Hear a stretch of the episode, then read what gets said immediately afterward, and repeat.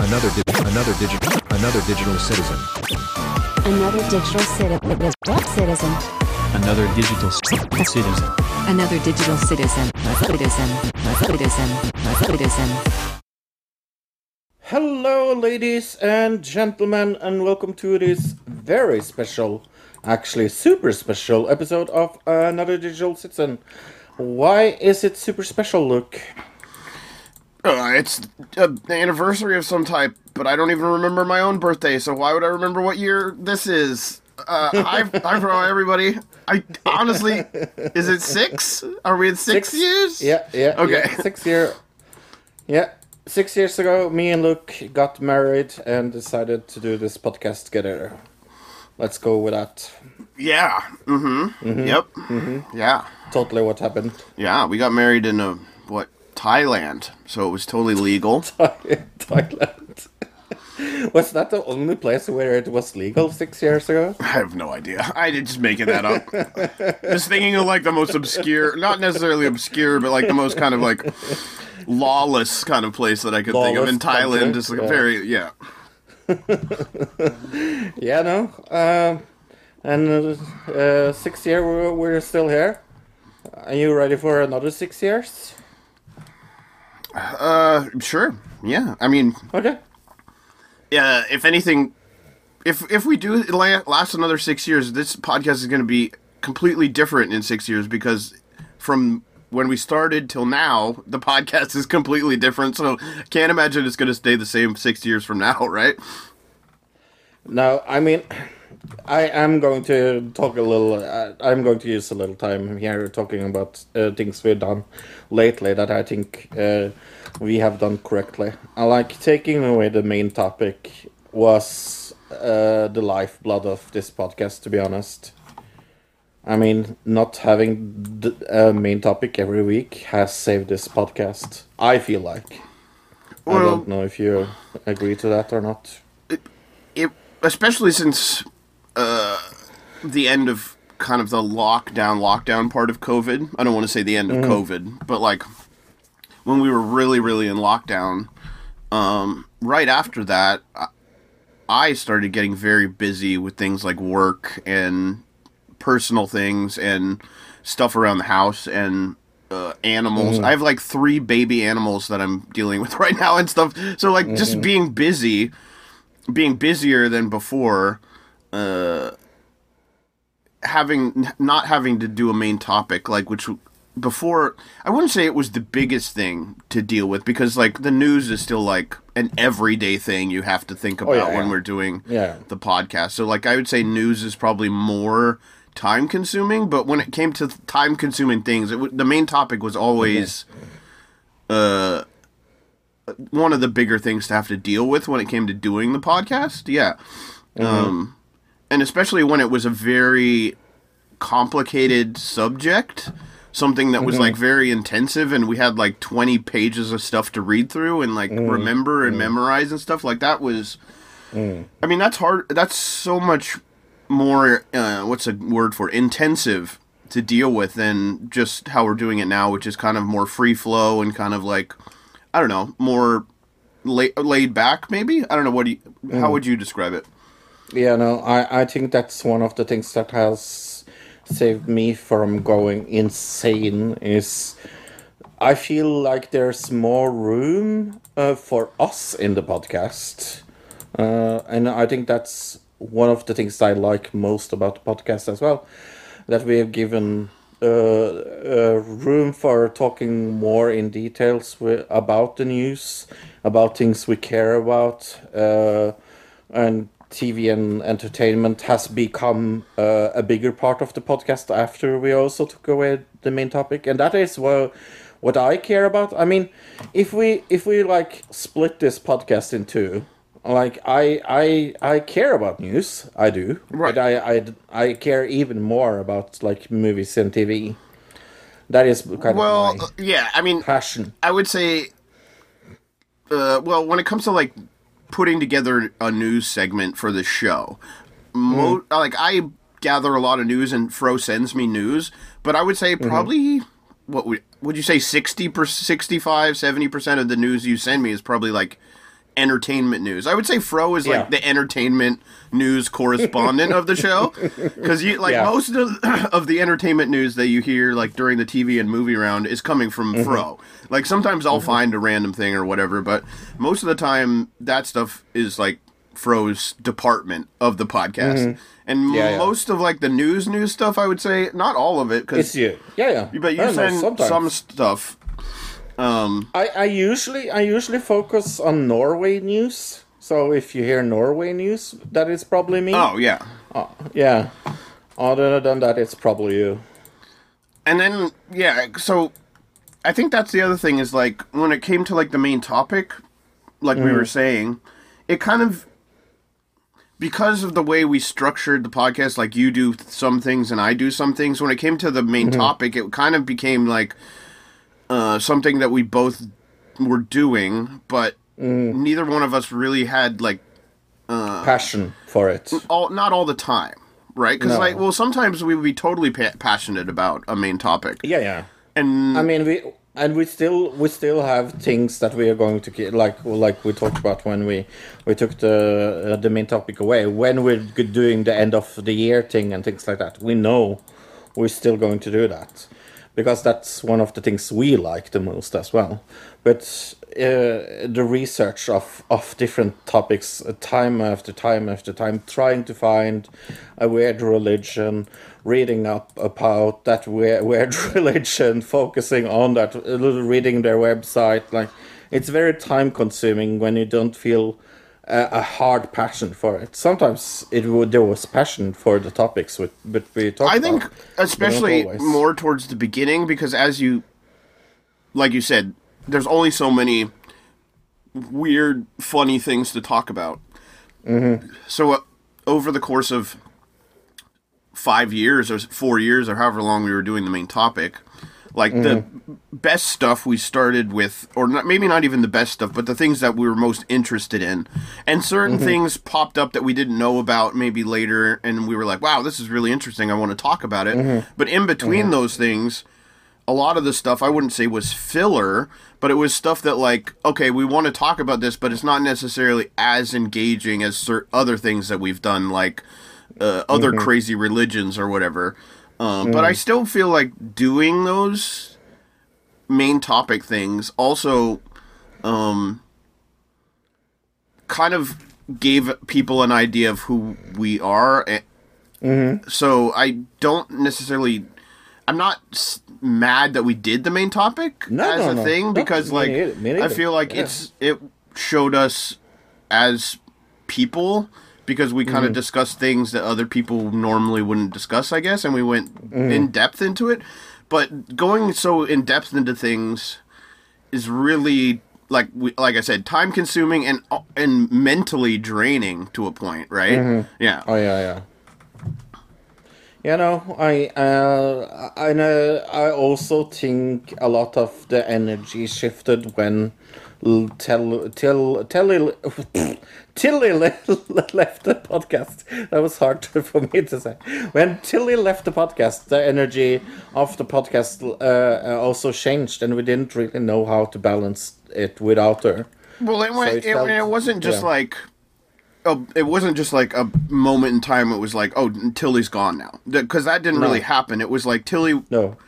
kind of slowly like for a few weeks it was like okay she's gonna be here maybe she won't be here and then a month Mm-hmm. went by and it was like we haven't seen tilly and then she'd show up again and then it was like oh maybe she's back she'll be there she'd be there for a Mm-hmm. few weeks and then she'd be gone again so oh, it was a very slow thing of tilly leaving it wasn't like Mm-hmm. tilly was like okay i'm i have to go now because i'm having a child it was like Right.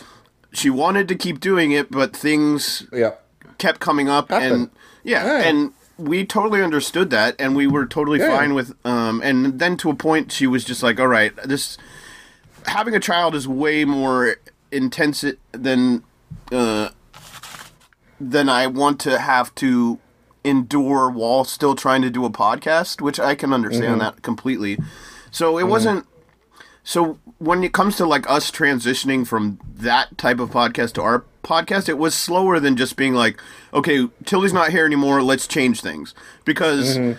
Tilly was there and it mm. slowly kind of morphed to her not being there because every once in a mm. while she would show up. And even now every once in a while she shows up, right? So mm-hmm. mm-hmm.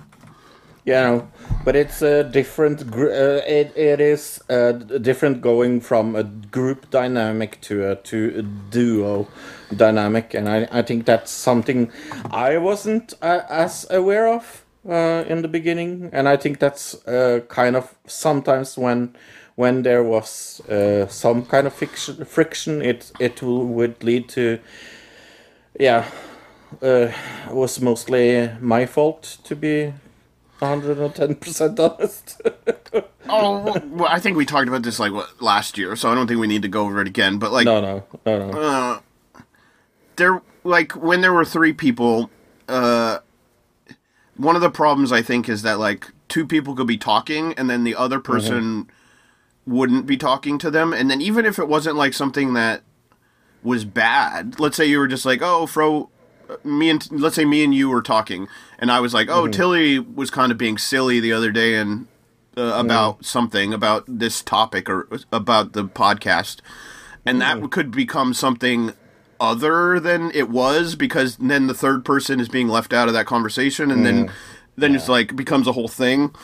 Um, And I wouldn't say that happened a lot, but it was like well, it, it's just something that happens in those kind of situations. And when, when it's two Definitely. people, it's like okay, uh, we we're more able to be like, all right, do you have a like when I see something that Fro doesn't like, or I feel like, oh, Fro, I don't think Fro wants to talk about this. I'm like, Fro, do you not want to talk about this? And Fro can be like, no, I don't want to talk about this. And then we'll be like, all right, well, fuck it, let's not talk about that.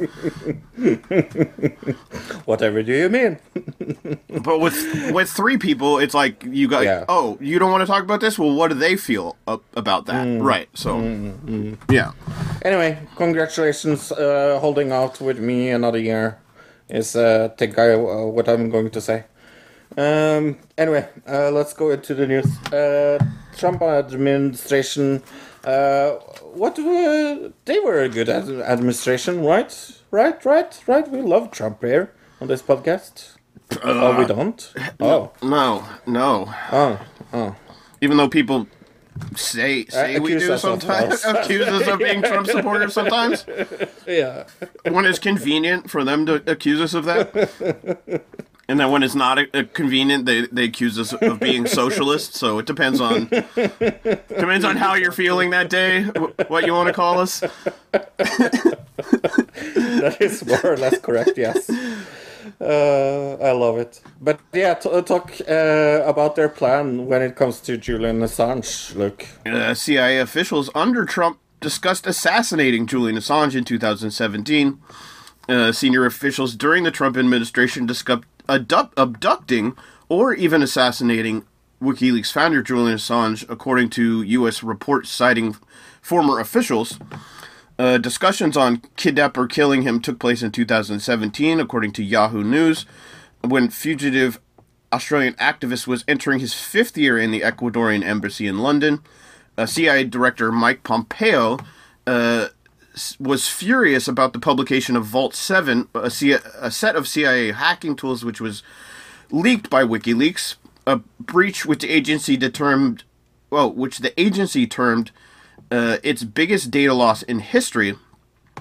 Pompeo and the CIA leaders, leadership said they were completely deta- uh, oh, CIA leadership and Pompeo were completely detached from reality because they were so embarrassed by the Vault 7 release. Uh, Yahoo cites a former national uh, national security official as saying, wow, he says they were seeing blood. Uh, uh, talking about the CIA. Some senior officials inside the CIA and the Trump administration went as far as to request sketches or options uh, for killing Assange. wow, There seem to be no boundaries, said a former senior counterterrorism official. Uh, the kidnapping or murder of civilian accused of publishing and leaked documents with connection to t- terrorism would would of course have triggered global outrage. the CIA has declined to comment on the story. Of course. Wow, really? What a shock! CIA doesn't want to talk about their operations. That is so strange. Right. Uh, mm-hmm. The U.S. prosecutors have accused uh, Assange under the espionage of seeking to assist Chelsea Manning in the hacking of the military computers and network to obtain classified uh, documents. Uh, this is a violation of the Espionage Act. The use of the Espionage Act in the case is heavily criticized by human rights groups who point out that it opens the door for use against investigative journalists in general. Right. Which a big thing about this is um, what we found out from this release by Yahoo News is that the CIA, one of the things they were trying to do is classify Julian Assange not as a journalist, but as a separate entity so that they could, because under the Obama administration, the reason they didn't ever go after Julian Assange was because he, was considered a journalist. So what the CIA d- was doing was they were like, well, what if we call him something other than a journalist? If we change that classification, then we can create this thing and we'll call it something different, and then it won't break these journalistic laws that we have in the United States. But what what's the problem with that? But then then you can just call any journalist this umbrella term, uh, and and and go after them. Specifically, the other person besides Julian Assange in this report, they were saying they were going to call Glenn, Glenn Greenwald also uh, this term for n- not a journalist uh, to try to go after him as well. Who um, Glenn Gr- Greenwald is is the person who uh, helped Julian Assange uh, release or helped Edward Snowden, sorry, release these uh, the the Snowden documents. So. Yeah, uh, watch uh, Citizen Zero for a very good documentary about that. But yeah, no, uh, this is atrocious. I mean, it, it's it's not even atrocious. It's just like so against everything I believe in. Like, uh, I'm pretty a- sure it's against international law, not just what you believe in. no, yeah, I'm, I'm pretty sure it's against every law. But yeah, no, I, uh, yeah, no, this is not really helping me in in in in uh, in in trusting Trump if he returns to the White House. To be fair, I think we should be even more scared now. well, I, I think the other thing is let's talk. Well, uh, we have a video to watch of the response of the of the Biden administration to this. Um, but I guess let's go into really quick something we talked about last week, which was RussiaGate, and the fact that we found out uh, that this lawyer had lied about RussiaGate uh, the from the Clinton administration, gave these uh, documents to the FBI, but lied about where they came from uh, and his reasonings for giving them. And now we're seeing that the Trump administration was going after Julian Assange, something which wasn't the narrative during all of Russiagate that Julian Assange and Trump were working together. Well, this Yeah, seems a lot like they weren't working together to me. Maybe I'm the crazy one. Maybe I'm the conspiracy theorist over here.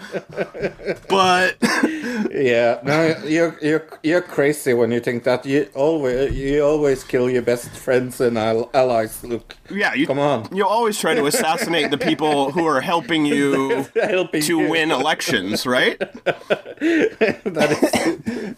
Yeah. I mean, I it's I think the whole time, especially during the when we were being accused of like being pro Trump or being pro Russia or whatever, I always this was Yeah. the thing I always said. I always said we we don't necessarily think that Trump and Russia aren't working together. What we're saying is mm-hmm. that the WikiLeaks release has nothing to do with it, right? That was our whole mm-hmm. thing is like how does Julian Assange and WikiLeaks connect to this because that doesn't make any sense how these three things could all be colluding together, right? But that was our biggest argument. And now Yeah, we have this coming out saying the exact thing that we were like trying to put across to people and nobody's right? So that whole concept of like russiagate i don't understand how anybody can still follow that line of logic but i still see articles talking about this this uh julian assange being attacked by Trump and saying, um, well, the reason they were doing it is because the Russians wanted to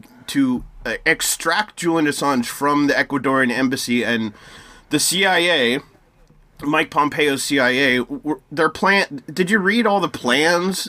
Like, one of the plans was to r- drive a car into yeah. the car that Yeah, was taking him away to try to Yeah. escape to Russia and get into a gunfight in the in downtown London shooting out no, another one another plan was shooting out the tires of the plane on at the airport. Do you think the british government would be super down with just a gunfight in the streets of london right? Like but the thing is the the london government was in discussions with pompeo about this. So it wasn't just the us the the the british government was also talking about uh kidnapping this man. So it, it it's multiple governments uh, that we're talking about, but the White House responded when asked questions about Julian Assange uh, a few days ago. Do you want to watch that? Yeah, I, uh, for people that want uh, my response to everything, uh, go back and listen to the uh, episode uh, that is called "Apology Letters," please. And that is all I am going to say. Okay, let's talk. Uh, let's see what they said uh, when they were questioned about Julian Assange. I uh, can I just say one thing. Uh, uh, this Jen lady, I've seen her on TV. She's atrocious. She's like I don't understand her at all. She's maybe the worst press secretary I ever seen in my entire life. All right, the you know what the job of a press sec- secretary is, right? Yeah, it's being a, a talking head. It's being a liar. Your job is Yeah. to lie. So, Yeah. right, okay, go ahead. Uh, in three, two, one, play. Thank you. Hey, um, I've been trying to ask this question for months. I appreciate you taking it. It's a freedom of the press question. Members of the administration, you recently this week have talked about the importance of journalism to democracy. The president also made a point of saying his presidency was different from his predecessor. So Right, that was- that's another thing, is why is Biden keeping the Trump era continuing Trump's Assange? Why is attack on Julian Assange if he doesn't- Yeah. Right. about human rights We'll talk about that in a second, I Iraq, guess. Afghanistan, Guantanamo. And does the president believe the ongoing detention of Assange is reasonable, even moral, given the transparency delivered and the greater good served? Well, I don't have anything new to say on the uh, on uh, Julian Assange, and I would point you to the Department of Justice on that. I would say, though, that we do think of our That was what Trump said. Maybe you should talk to the Department of Justice about the that. last few years as it relates to freedom of the press, and I think the Department of Justice's actions as it relates to uh, the prosecution of journalists or how we're going to look at or go after records, something that the uh, Attorney General made an announcement about, the President has spoken to, is very clear evidence of exactly that. Of events of exactly that. That wasn't even a sentence. Again, I have nothing. I have nothing new to speak to on Julian This Assange. is something that I emailed you about months ago, so there's been time to I understand. to. I, I understand. I Is still don't. I don't have a new comment from here. You Go guys ahead. don't want to touch this. I have one more. Okay. So even Yeah. the reporter was like, "I sent you this question months ago, and you you still got Yeah. you have you got nothing for me." Okay, all right. Mm-hmm. Uh, did uh, Pompeo say anything about this? Right, because obviously, if you go through this Yahoo article, the biggest person uh, basically accused of being so mad at Julian Assange is Mike Pompeo. Uh, in his first public comments since the Yahoo News investigation, uh, Mike Pompeo said, "Oh, Mike Pompeo said he makes no apologies for the Trump administration's actions to protect."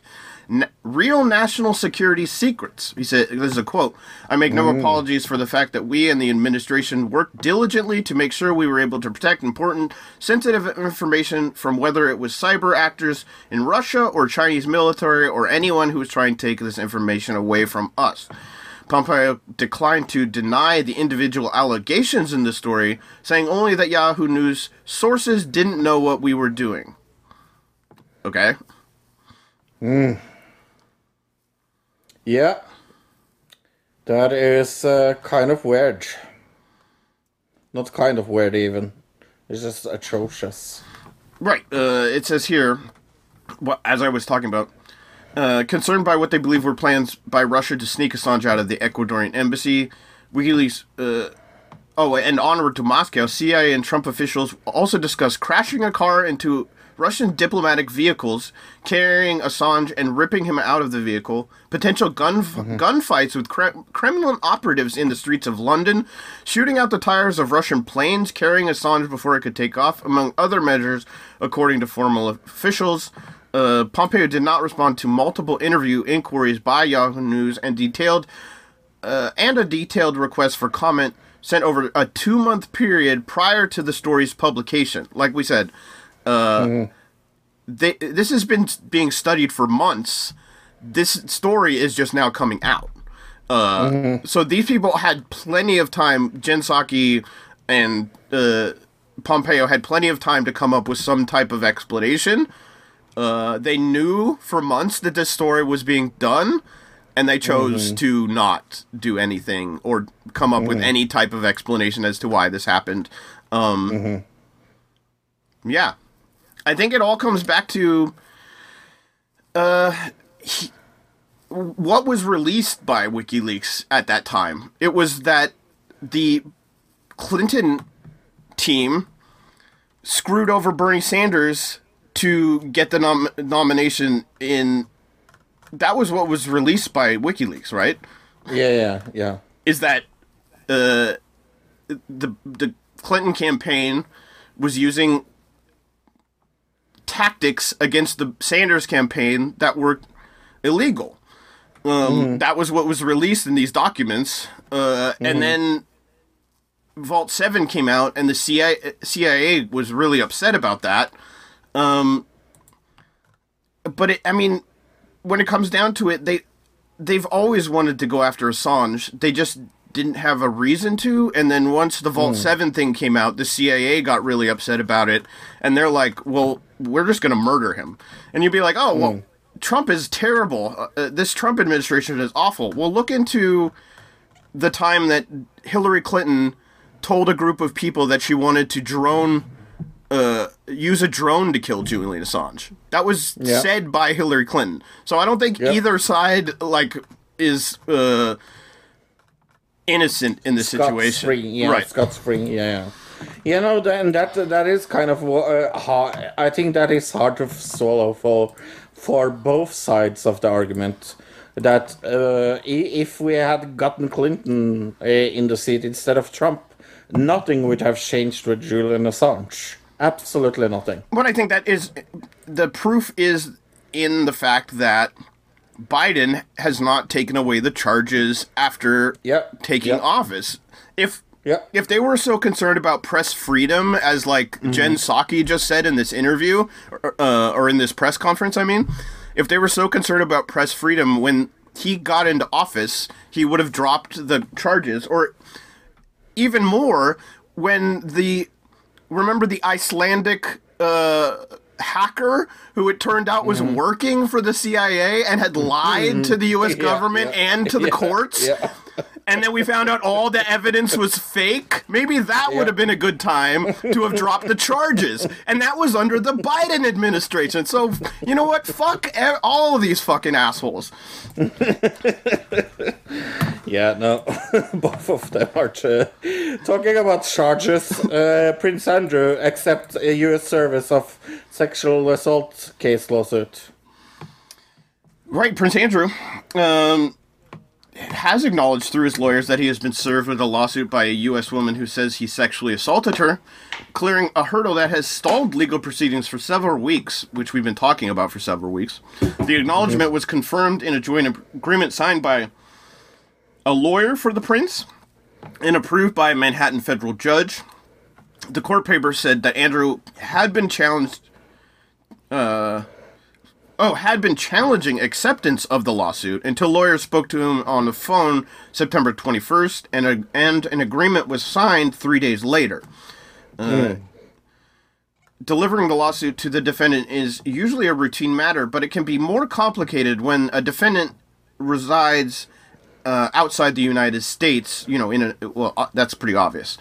Um, Yeah, I don't think that's the main problem. I think the main problem is that he's a part of the UK royal family. I think that is a bigger problem than him living outside the United States. To be fair. I think it's a combination of both for sure. Yeah. Yes, yes. Because they did, like we talked about last week, the re, the way they got the the papers to him was through his Los Angeles lawyer, not through the British lawyer, right? The, and right here it says Los Angeles attorney Andrew Brettler, who signed the papers for or on behalf of Prince Andrew, acknowledged the prince was aware of the lawsuit, Fro, and had argued in a hearing this month that Giuffre's claims were baseless, non-viable, and potentially unlawful. Okay. Unlawful? Uh, like How- if you sue somebody, at least in America, there is uh, i i there are laws against suing somebody for uh th- for something that didn't happen. Uh, specifically, Ah. like let's say uh, a baseless lawsuit against a company. Let's say you pretend to fall down in a store, a grocery Right. store, and then you sue the grocery store chain, and then they see the video on, uh, you know, from the store cameras, and it shows that you purposely fell over. Uh, that can be that can then you can be charged for for falsely uh, suing this company um, by the because you're wasting the court's time. There's a lot of reasons why that why that would be the case, but I don't think that's the case in this situation. Let's go to Norway, where I can confirm there was a rowdy celebration that erupted in Norway as COVID restrictions ended after 561 days. That is a long ass time. All right, police in Norway on Sunday reported dozens of disturbances and violent clashes, including a massive brawl in Nordic country in the Nordic country, uh, in Nordic countries' big cities. Okay, well, I guess that makes sense. Uh, streets, bars, restaurants, and nightclubs were filled with people celebrating the end of the COVID 19 restrictions that lasted more than a year. The Norwegian government abruptly announced Friday that most of the remaining coronavirus restrictions would be scrapped beginning Saturday. Uh, the unexpected announcement by outgoing Prime Minister Erna Solberg to drop coronavirus restrictions the next day took many Nor- Norwegians by surprise and led to a chaotic scene in the capital of Oslo and also elsewhere in the country. Uh, hundreds of citizens across Norway started Saturday afternoon and lasted until the early hours of Sunday. Police said unrest was reported in several places, including Bergen and the central city of Trondheim. But the situation was the worst in Oslo.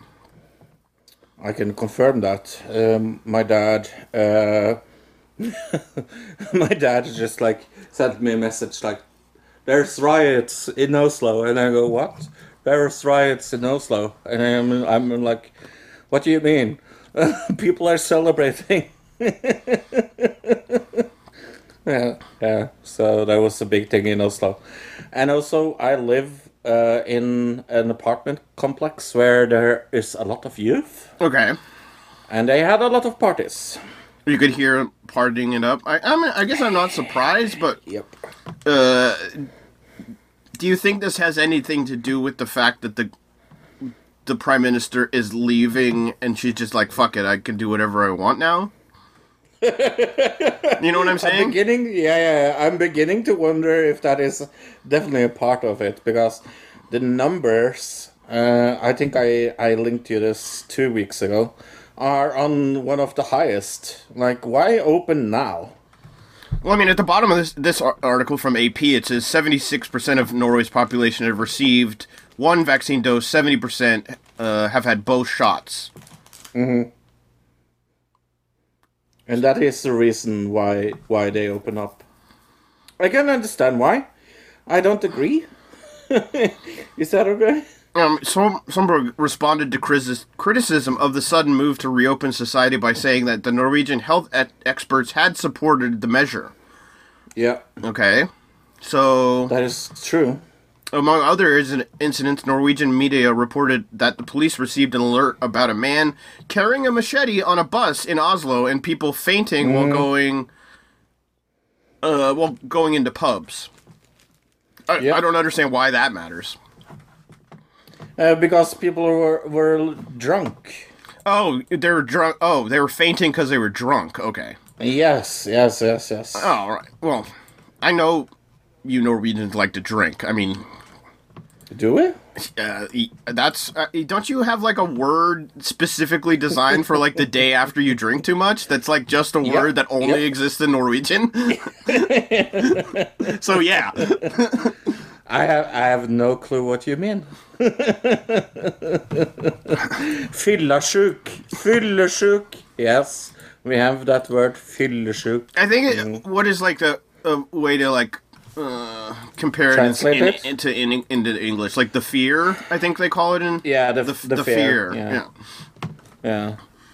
Regret of what you did last night. Right, there you go. Yeah. That's a good way to put it in a, more than one word, yeah. Yeah, yeah, yeah. Uh, let's go to Cost- Costco. Costco, that is hard to say. Uh, they are limiting toilet paper and water purchase uh, because of the Delta variant. Right, Costco uh, is I don't know, you obviously I don't do you know what Costco is? Mm-hmm. Right. I know, but but it's it's not uh, in Norway. Right. Costco's cool because it's a employee owned business. So uh, the employees uh, who are they are the owners of Costco. There is no like corpor- giant corporation or whatever. Uh, well, I mean there is, but it's owned by the employees themselves.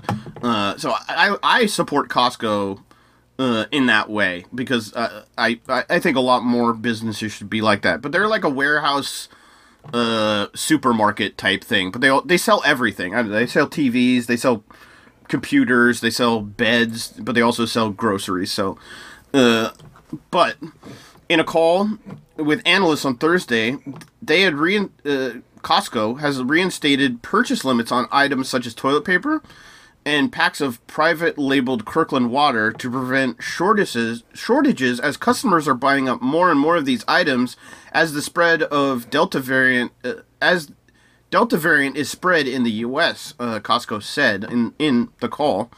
Insider reported that Costco's purchase limits earlier this month. Costco has not previously confirmed which item, items were limited or that the limits were a reaction to spikes in demand.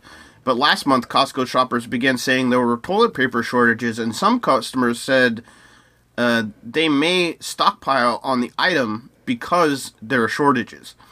Uh, I, I mean, we talked about this when when uh, Australia was it that uh, all of a sudden was empty for toilet paper. Remember that when the COVID came?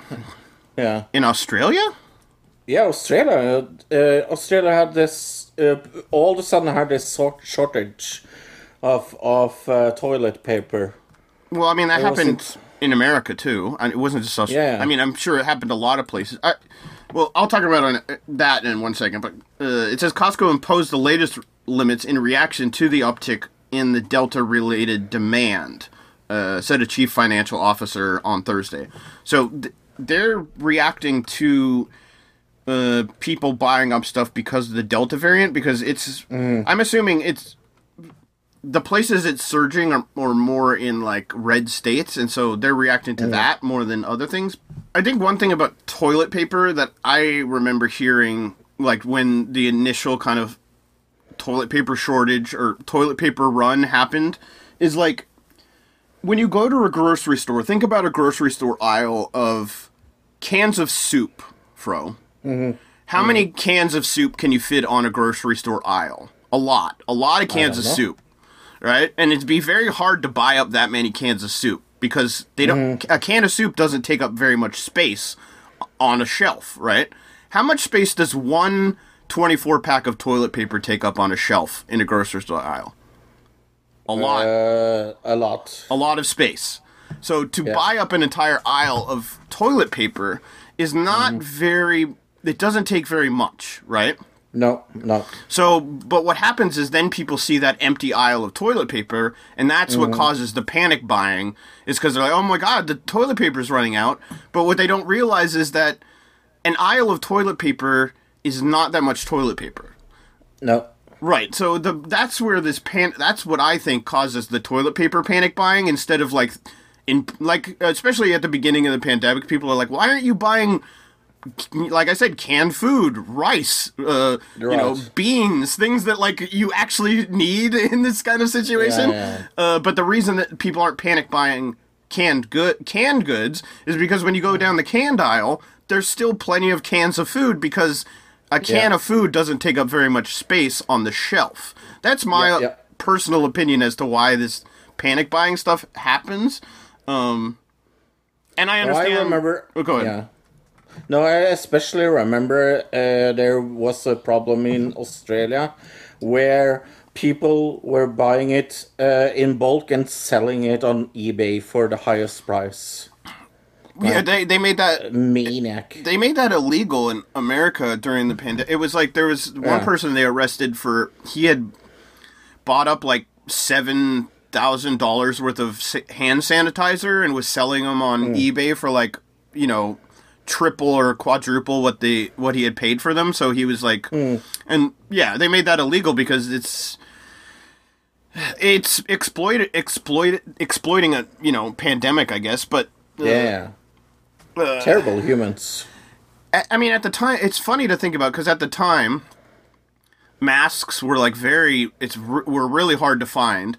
And now, if I go down to like the local convenience store by my house, uh, they just have free masks like sitting next to the door if you want to come in and you forgot your mask. Yeah, like you can just get a free mask Yeah, at the at the local at the local Same here. 7-Eleven, right? So yeah, Yeah, yeah, yeah. The same here. yeah. Yeah, and that's that, that's one of the things that I, I think we will see more of after this pandemic is uh, has calmed even more down. Is that uh, uh, masks will be more available? I think that's a good thing, though. But that's another thing.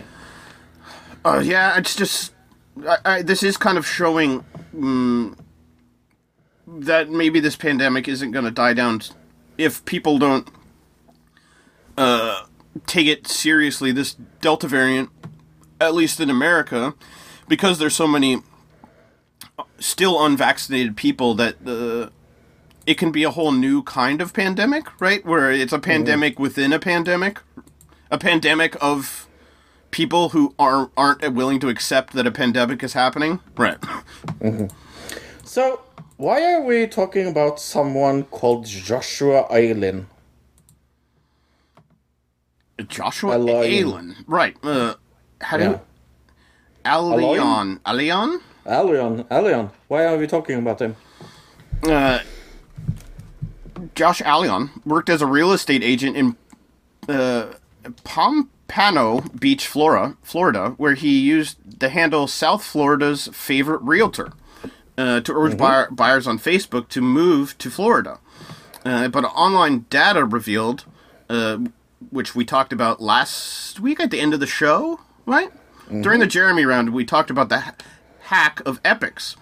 Uh, the data revealed by the massive hack of Epik is an internet service company popular with the far right signaled a darker side as Alon's Alion's name and personal details were found in invoices suggesting he had once paid for websites with such names as racisminc.com, whitesencyclopedia.com, christiansagainst.israel.com, and the holocaust is fake.com. The information was included in the giant troves of hundreds of thousands of transactions published this month by Anonymous that expose, exposed previously obscure details of far right sites and launched a race among uh, researchers to identify hidden promoters of online hate. After uh, Leon's name appeared in the breached data, his brokerage uh, that he worked for dropped him as an agent and first reported by the real estate news site In Inman. The brokerage owner Rick Rapp told the Washington Post that he didn't want to be involved with any anyone with thoughts and motivations like that. Allion told the Post he does not own racism.inc, hol- a Holocaust denial or web address, but declined to say if he had ever owned them in the past. Uh, but in screenshots of his account, uh, of his Epik account, which was sent to the Post, the information and from four other domains he currently owns matches his his own private records that can be found in the breach. Uh, ask why his name and email address and personal information were listed for racism Inc. and Holocaust denial dom- domains, Allianz said the data was easily falsifiable and that uh, it was fake. It's fake news, Fro.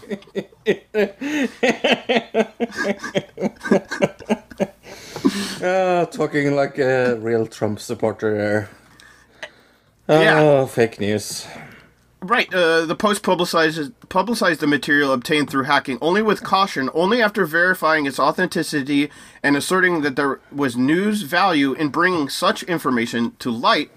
Uh, the Epik Web Services has p- many prominent right wing fixtures online, including One News America, BitChute, Gab, and other message boards. Uh, other domains show links to target hara- targeted harassment campaigns of journalists and activists, including by falsely linking them to allegations of uh, heinous acts. Okay, so um, yeah, this was a hack, anonymous hack uh, that we talked about at the end of the show last week, and like I said at the end of the show last week, this was 150 gigabytes of data. Uh, and people are going still going through this and trying to figure out all the people that were actually involved in this. Um, and so we're slowly going to start to get more and more interesting stuff coming out of this. Well, talking about Nazis, uh, that is not the sentences I, I was thinking I would say. FBI had Proud Boys informant in crowd during Capitol riot. Capitol, uh, yeah, the January sixth capital Yeah. riot, right? Um, I remember when we talked about uh, the leader of the Proud Boys and how he was a uh, he was a former FBI informant. You remember us talking about remember that? Yeah. Uh, and we were like, man, that's kind of convenient that he got arrested the day before it happened uh, and just couldn't Mm-hmm. Couldn't be there. Uh, well, now we found out right? that another FBI informant in the crowd during the January 6th attack in the U.S. Capitol, uh, the informant's name was not revealed in records, though he was affiliated with uh, a Midwest chapter of the Proud Boys. So he was in he was affi- he was in a chapter of the Proud Boys, uh, based on an account of the inform- informant's activities detailed in the records. The informant described meeting up with men from other Proud Boys chapter, other other chapters at 10 a.m. at the Washington Monument, and eventually he entered the Capitol. The informant entered after he debating whether to do so or not. He left through a window after police told him somebody had been shot. So th- this guy actually did breach the Capitol. This FBI informant. Do you think FBI can soon uh, stop working with Nazis? Thank you. I would love that. it, what what it brings into question is like uh we've seen a lot in the past the FBI incite violence specifically to arrest people, right? That is ha- that has been proven tactic of the FBI is to Yeah, yeah, yeah. To- over and over again, we have Right. seen that.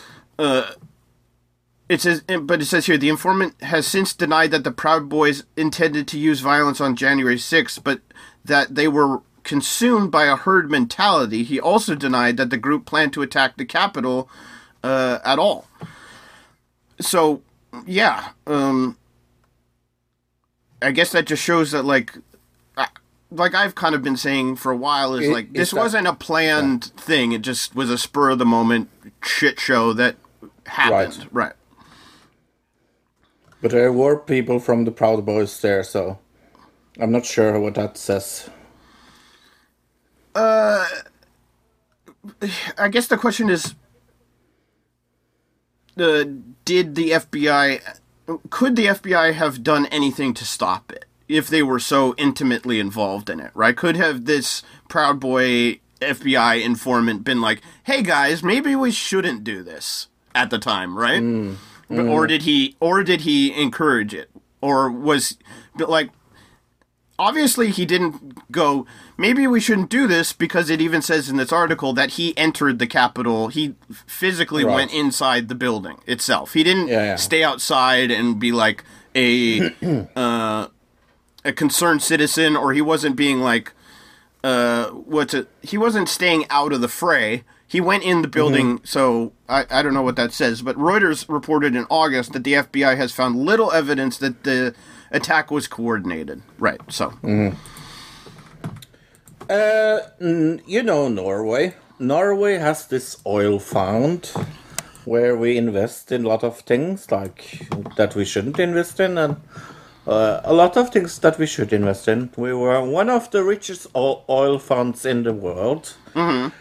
Um, I think we have um, uh, created a very like good way of of investing in the future. But I think that we need to hire a new chief of the oil fund, now, and I think, strangely enough, it should be a hamster. Uh, right, because a hamster has been trading cryptocurrencies in his cage, uh, and it's cur- and this hamster is currently outperforming the S&P 500. a hamster in Germany is redefining random walk down Wall Street. a live stream hamster named Mr. Goxx has been independently trading a portfolio of a portfolio of various cryptocurrencies since June 12th. And so far, its performance is impressive. As of Friday, its perform its portfolio is up 24%, according to his Twitter feed. That documents the daily performance of his portfolio, along with every trade made by the hamster. Mr. Goxx's pan- print performance outpaces Bitcoin and SPM S&P 500 over the same time period. Mr. Goxx caretaker built a Goxx box, a crypto rigged office attached to a larger home that gives the hamster the ability to perform fer- various exercises and then execute specific cryptocurrency trades. The hamster can enter its office whenever it wants to make trades. Uh, First, Grox run must run on the intention wheel to pick up which one of the 30, crypt, 30 cryptocurrencies to trade. Once the crypto is chosen, the hamster must run through one of two decision tunnels that will trigger either to buy or sell the chosen cryptocurrency. Uh, right, so that's how it the whole thing is set up. Uh, I love that it outperforms everybody. like, I'm sure people are like, "Hey, why I am I am I paste, uh, paying you like thousands and thousands of thousands of, of do- Right. dollar there, broker? When a ham- when an, a hamster does it better than you." I, I also think it just shows how uh, much of a scam like stock markets and things like that really Yeah. are, and how much yeah, yeah, yeah. how how it is just all just uh, a silly Pure luck. yeah a silly game that really doesn't actually have a lot of um, tangible ways to like make sure that that it's not just gambling, right? Right. That hamster is a proof for God not existing, if you ask me. yeah, probably. I'm well. Let's talk about the Mario Mario movie later, but yeah. Uh, oh, you think that is proof? that, that God, that- or that we're living in some strange timeline, alternate reality. No, there's a reality show this week that's proven that God doesn't exist. To be fair, Okay. but we're going to talk about that later as well. Oh, I'm so angry. Uh, but yeah, talking about uh, people I'm angry at, uh, Bill Gates, uh, he got a, a question about uh, Jeffrey Epstein. Right, this happened right like the night after we did the show last week. So Yes. um, it was news really earlier in this, way earlier this week. But uh, on PBS NewsHour, Judy Woodruff uh, asked Bill Gates uh, about his meetings with Jeffrey Epstein and what he thought about that. So let's hear what his response was uh, to this lady. In three, two, one, go. It was reported at that time uh, that you had a number of meetings with Jeffrey Epstein, who, when you met him 10 years ago, he was convicted of soliciting prostitution from minors. What did you know about him when you were meeting with him, as you've said yourself, uh, in the hopes of raising money? Uh, you know, I had dinners with him. Uh, I regret doing that. He had relationships with uh, people he said You see, he you know, would give to global health. You see right a, there where he was uh, playing with his I ring You know, finger? Not nearly enough. Yeah. and he doesn't have a direction. ring because he's divorced Uh, now. you know, those meetings Yeah. were That were a shows that's a nervous didn't tick. That's in, what I that's what uh, I see. What he purported Mm. and I cut them off. You know, that goes back a long time ago now. Uh, there's, you know, so there's nothing new on that. It Oh, was by the way, reported the that you reason continued to meet it with was him over reported that his several wife left years, him is because she wasn't happy Um, that he was friends with Jeffrey. and I know, you yeah, yeah. a number of meetings. Um, what did you do when you found out about his background? Well, and, you know, I've said I regretted having those dinners, uh, and there's nothing, absolutely nothing new on that. Is there a lesson for you, for anyone else looking looking at this? Well, he's dead, so. Uh, Wow. you know, Well, you he's generally dead. always have to be careful. Wow. Uh, You always have to be and, careful. You know, the, you know, I'm I'm very proud of what we've done in philanthropy. Very proud of the work of the foundation. Uh, you know, I, that's that's what I get up every day and focus on. And not him uh, looking into the camera as well when he answers the question. You think that? Yeah, Like it shows kind of. I I definitely right at the beginning when she first asked him, he does that ring finger Mm-hmm. thing, which is definitely a nervous tick because he would have probably done that all the time when he had a ring on his finger, but he doesn't have a ring on his finger, and he's still doing the ring twist thing that like people do. I've seen a lot of people who have who are married do that with their ring, uh, and it's specifically usually when they're they're nervous. Uh, the other thing is the big thing out of this is that she asked him, uh, "Is there anything you could that you or anybody else could learn from this?" And he's like, "Oh well, he's dead, uh, and so you got to be careful." Yep. Like, what does that mean? What do you mean? He, Absolutely nothing. i- i- is he threatening this woman? This reporter? That's what it. He said, If you if you question it, we might take you out. Is what it sounded like to me. But It's like I have an offer that you can't refuse. I'm a part of a mafioso. right, you know, Are, he- are you ask? are you asking me this question? yeah, because the question was, is there anything you can learn? And he's like, Yeah. uh, yeah. Fuck uh, that. Fuck that. He's dead. Right. well, I think the the way he responded is like, "Do you have anything to learn?" He says he's dead, and then he says, uh, "So you have to be careful." So is he saying the thing you need to learn is that if you're not careful, you might end up dead? That's the way I connected those things, but I don't. Uh, if you had to pick one event in history that you're afraid uh, will happen again, what would it be? One event in all of history. Oh, Hmm? That you're afraid is going to happen again? uh, the Ottoman Empire. That's a good one. Yeah. Uh, I think I'm going to go with Holocaust. That's, a good, one. one. Yeah, I, Yeah. I, I thought that was the first one I thought of, but I thought it was too obvious. So Yeah, I guess. Uh, is the Tron going to talk about that? No, but he's going to talk about something else that's happening again. This is Tron where Tron the truth. On Saturday, the 25th of September, in this God's year of 2021, Norway took their country back, or like somebody called it Liberation Day. It was not Liberation Day. It was just now we have no restriction because of the pandemic is not that bad in Norway anymore day. So Norwegian did what they what like best, getting fucking wasted and beating each other up, high on alcohol and a lot of other funny substance. I think I didn't celebrate because I'm a little bit tired of, of crowds of people. I don't know. quite- My brain is not quite back to normal. We got through this for now. But I mean for now, because it's not over in the rest of the world. We're not gonna know what's gonna happen in the next months, next years. There are danger of new pandemics. They have been warned that that can happen if we interfere with nature and so on, but we still will not listen. Pandemics and plague in society, we have 8 billion people. Many people with too much weapons, and a lot of people with good conspiracy theorists. Yes, religious fucking nuts and morons. We living in a generation has the ability to stand up and fight. But you know what happened? Everybody talking about fighting and do things and sharing things on Facebook.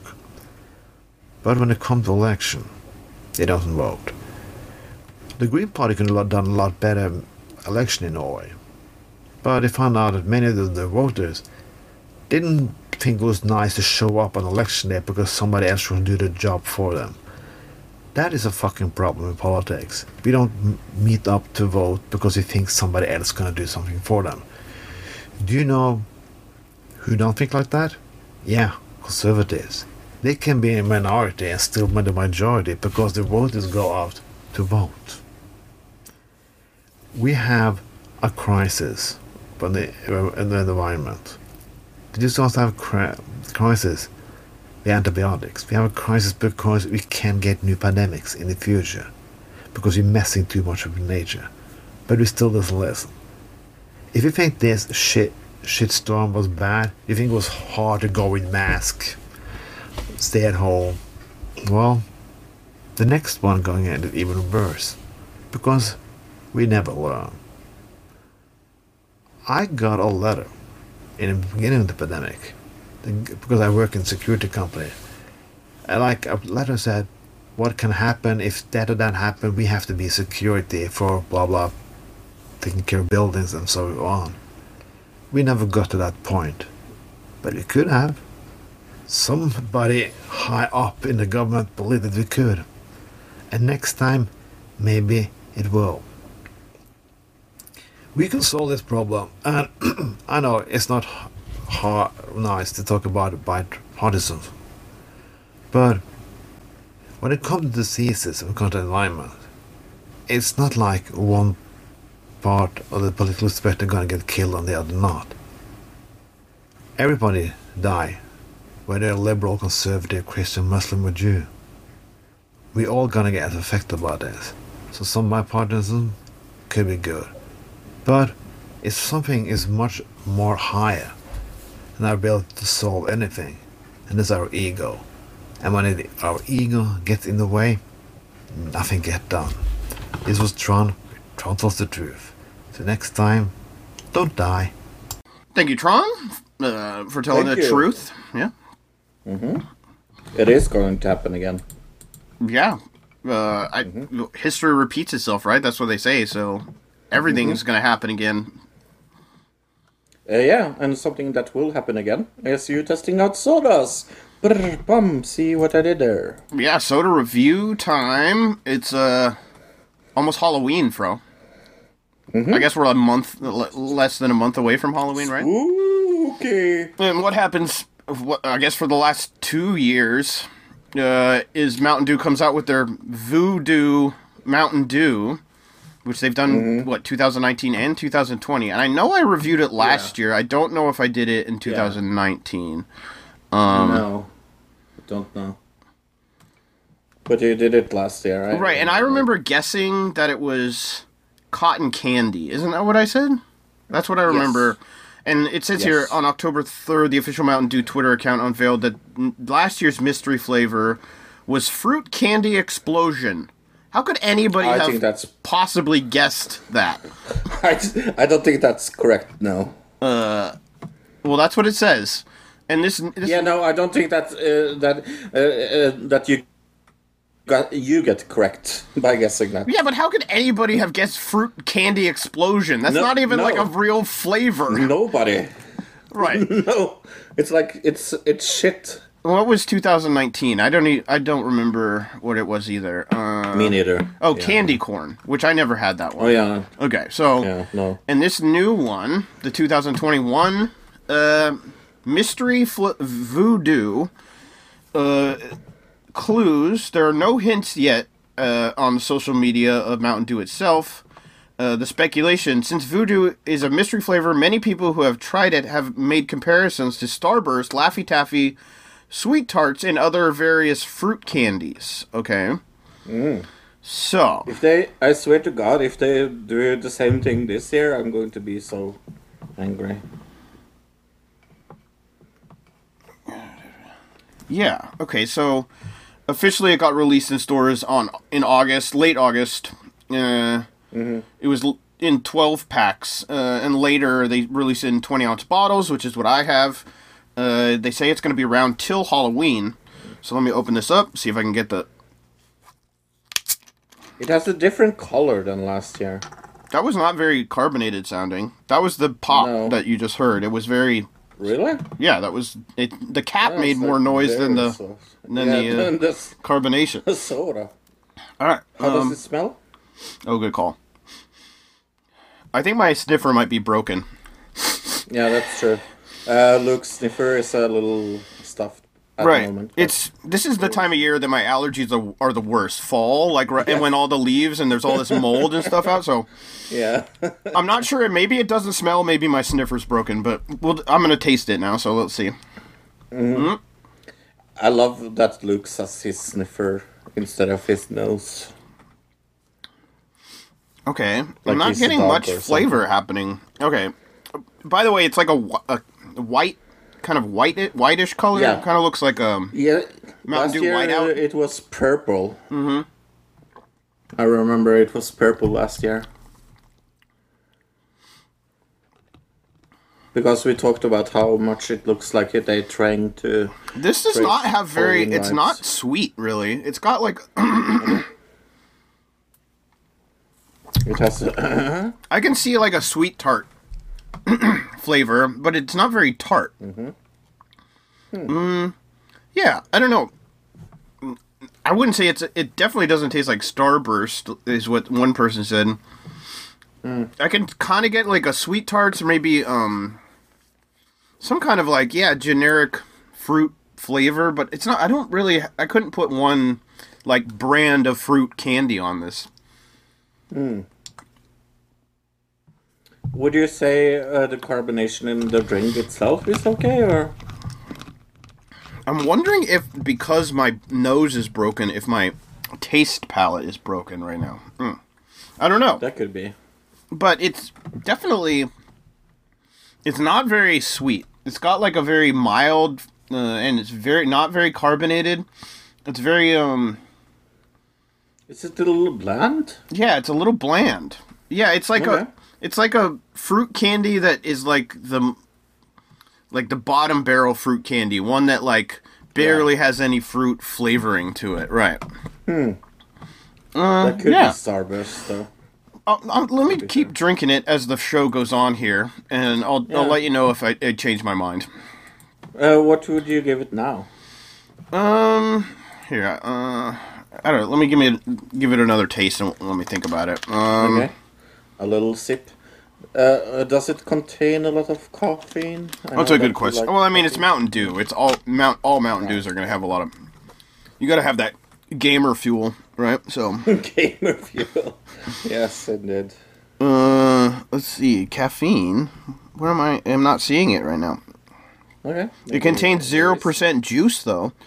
Uh Mm-hmm. oh, 91 milligrams. There it is. They made it really small. Okay. That's pretty equivalent to like a. It's around like a Pepsi Max. So Yeah, yeah. But what would you give it now out of ten? uh, I don't know, maybe a five. It's right in the middle. It's actually Yeah. it's fine. It, it's not offensive like some other sodas I've tasted in the past. Um, Mm-hmm. and it's not too sweet either, which I was expecting, but just because of how they described it in this article, that it was going to be way too sweet for me because I'm not a huge fan of sweet sodas. But it's like very mild and very kind of just like refreshing. So, eh, eh, and if you want something refreshing that has caffeine in it, I think this is doable. I've really, Okay. as far as a mystery flavor, I could not uh, put my finger on it. Maybe those little chalky candies you get that are like uh, in like a tube, you know, and they're all the the little chalky fruit candies. Maybe whatever those are called. Okay, let's talk about uh, some TV because I have a rant about one of the shows I've seen this week. I'm going to start with that rant Okay. exactly now. Okay. Because I'm going to talk about it. Uh, Alter Ego on Fox. Uh, Mm-hmm. I saw this. I I'm very concerned about this, to be honest. Uh, I, I think I'm going to let you tell people what it is about, and I, I am going to tell why I'm so angry about it. I'm Concerned about it. Okay. Yeah, angry and concerned. Um. Yeah, it's a it's a what a singing competition show, very much like all other singing competition shows, but very much like uh, ma- uh one of the masked uh, or the masked singer or what's the other one where they uh don't know who the singer is, but then they just hear their voice. This one is very much like that. It's like you don't know who they are, you just hear their voice, but in this one, they instead of being in a stupid gorilla costume, it's supposed to be some kind of uh, holographic uh, imaging software they're using to create some kind of avatar for each of these people. Is that the best way to put it? I don't actually think that the hologram is real. I think they're just that the judges are just sitting there watching a TV. But I don't know. What do you think? I think it's probably fake, yeah. I'm not sure if uh, that is the part I'm most angry about, but sure. But You just told me to describe the show. That's the show. Yeah, yeah, no, no, I, I'm, I'm just saying, I, I, agree, it's probably fake. Uh, and the judges are Alanis Morissette, uh, Lick, uh, Nick Lachey, uh, Will I Am, and for some reason, Grimes. You know, Grimes, married to one of the most rich people in the world. I guess she's bored of uh, being a mother and uh, wife of one of the most rich people in the world. I think they broke up, didn't they? Really? I think they're married. Oh, maybe I'm wrong. Elon, continue, and I'll look it up. Yeah.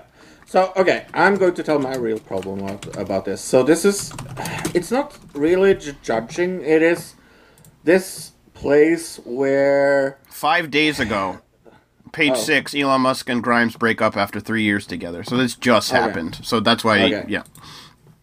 So I, it it is somewhere. It, it, this should be a program about like self love, self acceptance, and things like that.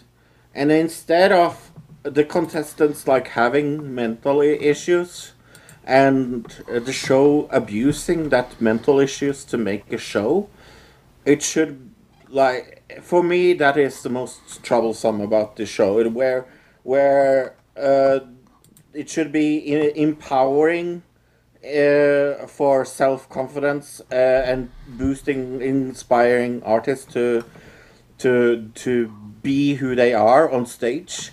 They are hiding it behind their alter ego. Uh, I think that's my main problem of, about this uh, program, where I feel like uh, other programs like The Voice and things like that do focus on the voice. I, I agree on that, but but here they are trying to kind of like, hey, you think you're ugly? It's so good that you think you're ugly. Here's an avatar to hide behind. Right. That is kind of like what what my main problem is about the show. Instead of like building people up and like say, hey, you should feel self accepted, they are letting like people with mental issues being on this program saying, oh, I I feel so ugly, I feel so fat, uh, and it they they kind of build up uh, uh, their uh, uh, phobias instead of helping them. Well, or um, what's a, suppressing their phobia, being like, Yes. well, if you think you're ugly, well, you can just pretend to be somebody else and, and not, Oh, yeah, yeah. not don't be you. You can just not be Mhm. yourself, and then you'll be Mhm. happy. And it's like, well, maybe you should learn to accept yourself and be happy Yeah. with who you are instead of. Uh, not accepting yourself and being somebody trying to be somebody else right like whether it's being uh thinking you're ugly or whatever there was multiple different reasons these but each person in the show had a different reason where it clearly probably they don't even have these problems they were made up by the television uh, producers as like this is this is who your character is right as Mhm. like a, a contestant on this show um and yeah that part felt very wrong. I mean, this is a coming. I think this is kind of coming out of uh, the very popular stuff on Twitch, where they these avatars, where it you know virtual. Um, what do they call them?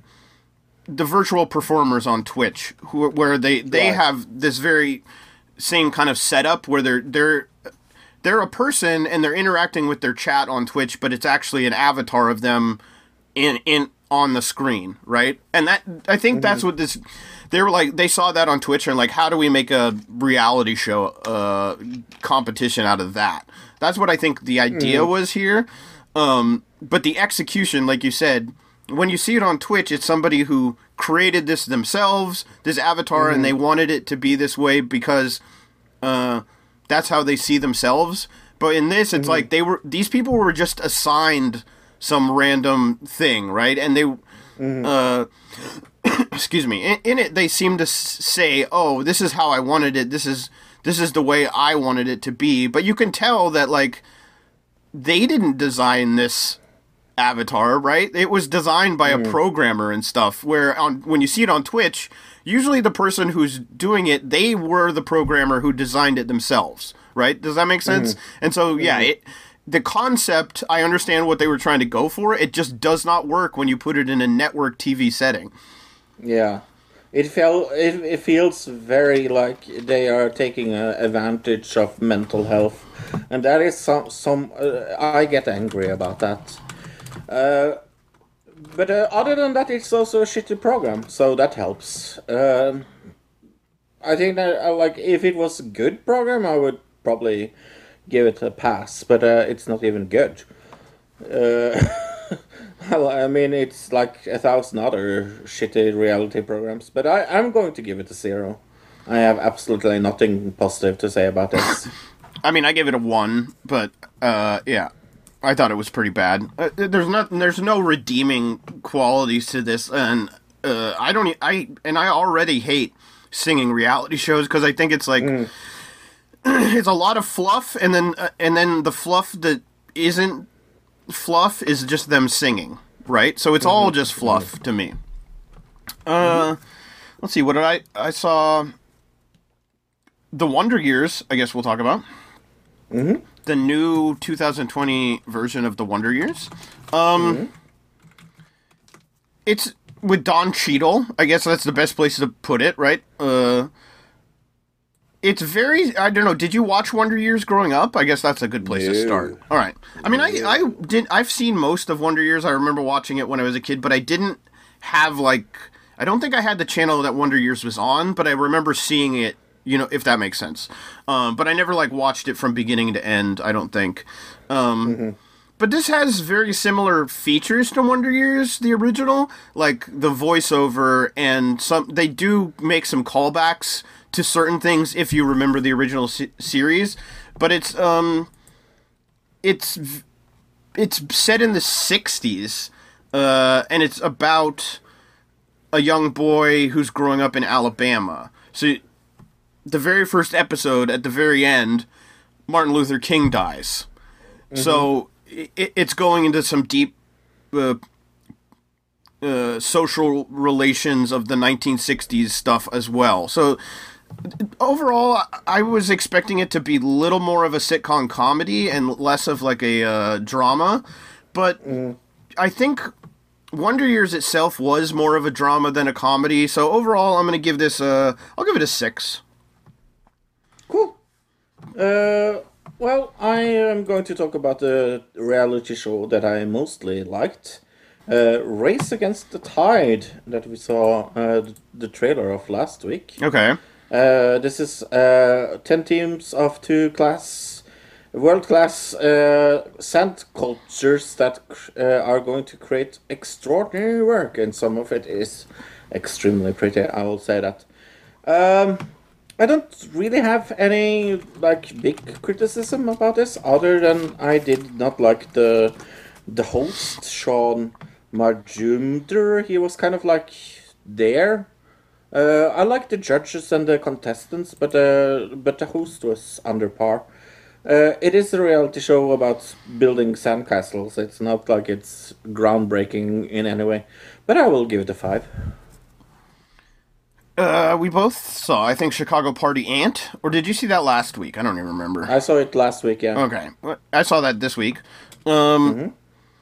it was actually I kind of enjoyed it. It reminded me of Okay. a few shows from like the '90s, uh, cartoon wise.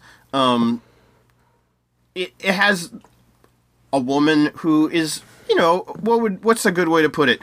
She her she hasn't grown up, but she's like 40, right? She's still like stuck in like the college party uh, era of her life, even though she's 40 years old. She thinks she's going to get kicked out of her apartment because uh, her sister is renting it to her, but her sister wants to sell the apartment, and she convinces her to let her son, the sister's son, stay with with her. Uh, so that she can save the apartment and help the kid figure out what he wants to do with his life because he's was going to go off to college, but now he's kind of confused a- as to what he wants to do with his life. Uh, it's it's a comedy cartoon. It was fun. It's very similar to a lot of things. It was kind of similar to the Harper House, which I talked about last week in animation style. Don't you think? Mm, I don't know. I haven't seen Harper House yet. Oh, you haven't? Okay. Um, no. I thought you had watched it for some reason.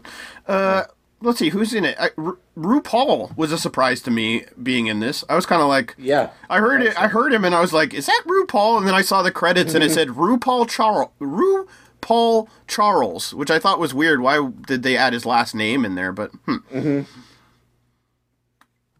Uh, I saw Foundation on uh, Apple TV. Oh yeah, a TV show that I don't really recommend to anybody but me. Uh, so um, that's not entirely true. I mean, the reviews have been pretty good, to be fair.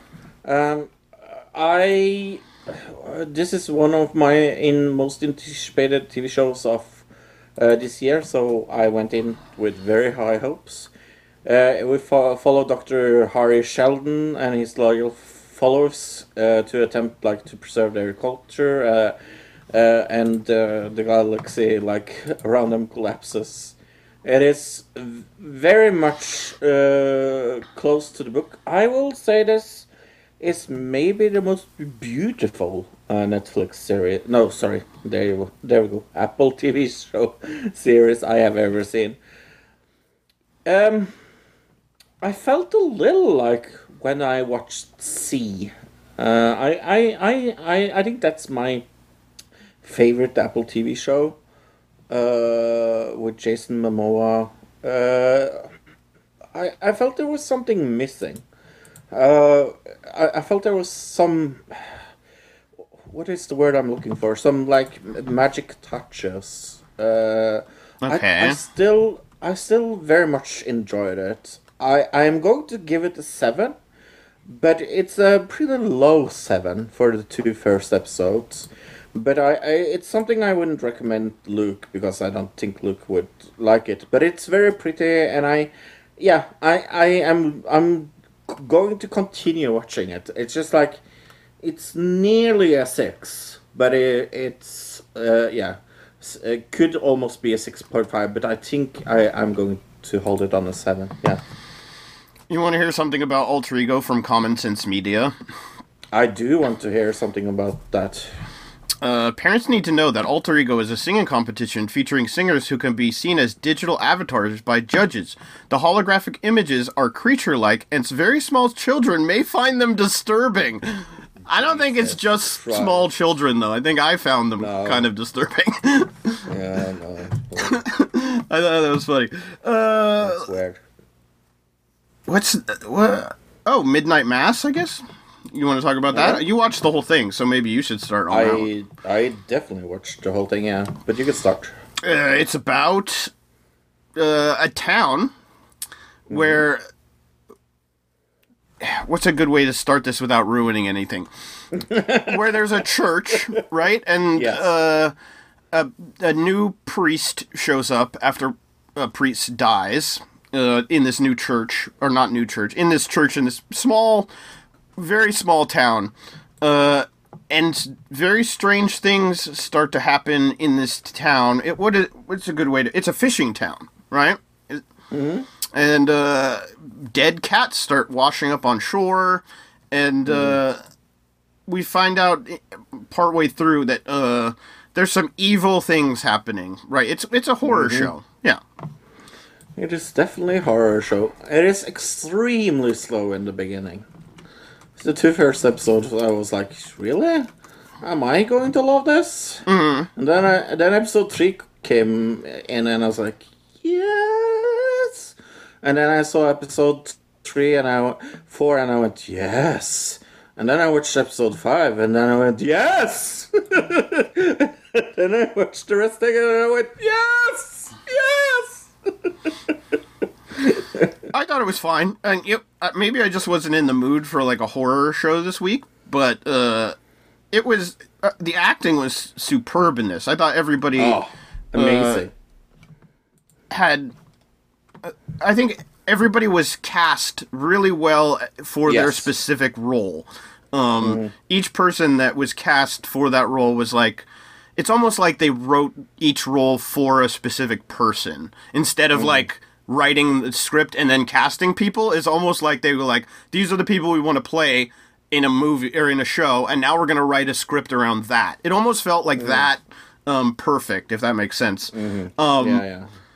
everything about it was very interesting. Some there are some special effects that happen uh, partway through it where I was like, "Well, that's a green screen." But um, other than that, like you said, it's very slow in the beginning, and then it kind it picks up. But it, there are still even in the parts where it picks up, there will there like in the third episode, there's still like stretches where it's a lot of like. Uh, discussion and very slow, low moments, uh, and then it picks back up again. So, yeah, uh, overall, I gave this a six point five. Yeah, I'm going to say this. Uh, if you survive the two first episodes and you're like, ugh, I give up, I understand it. But I think you should watch episode three. and if you don't like it by then, you can just give up. Yeah. If you don't, yeah. Uh, that's my recommendation. Yeah, um, I'm going to uh, take two points away from it uh, for the slow start. Uh, I will give it an eight. Okay, what else did you see? Uh, La Brea. That's the last thing I saw. So Yeah, that's the last thing I saw as well. Okay. Uh, this yeah, show was uh, not very good.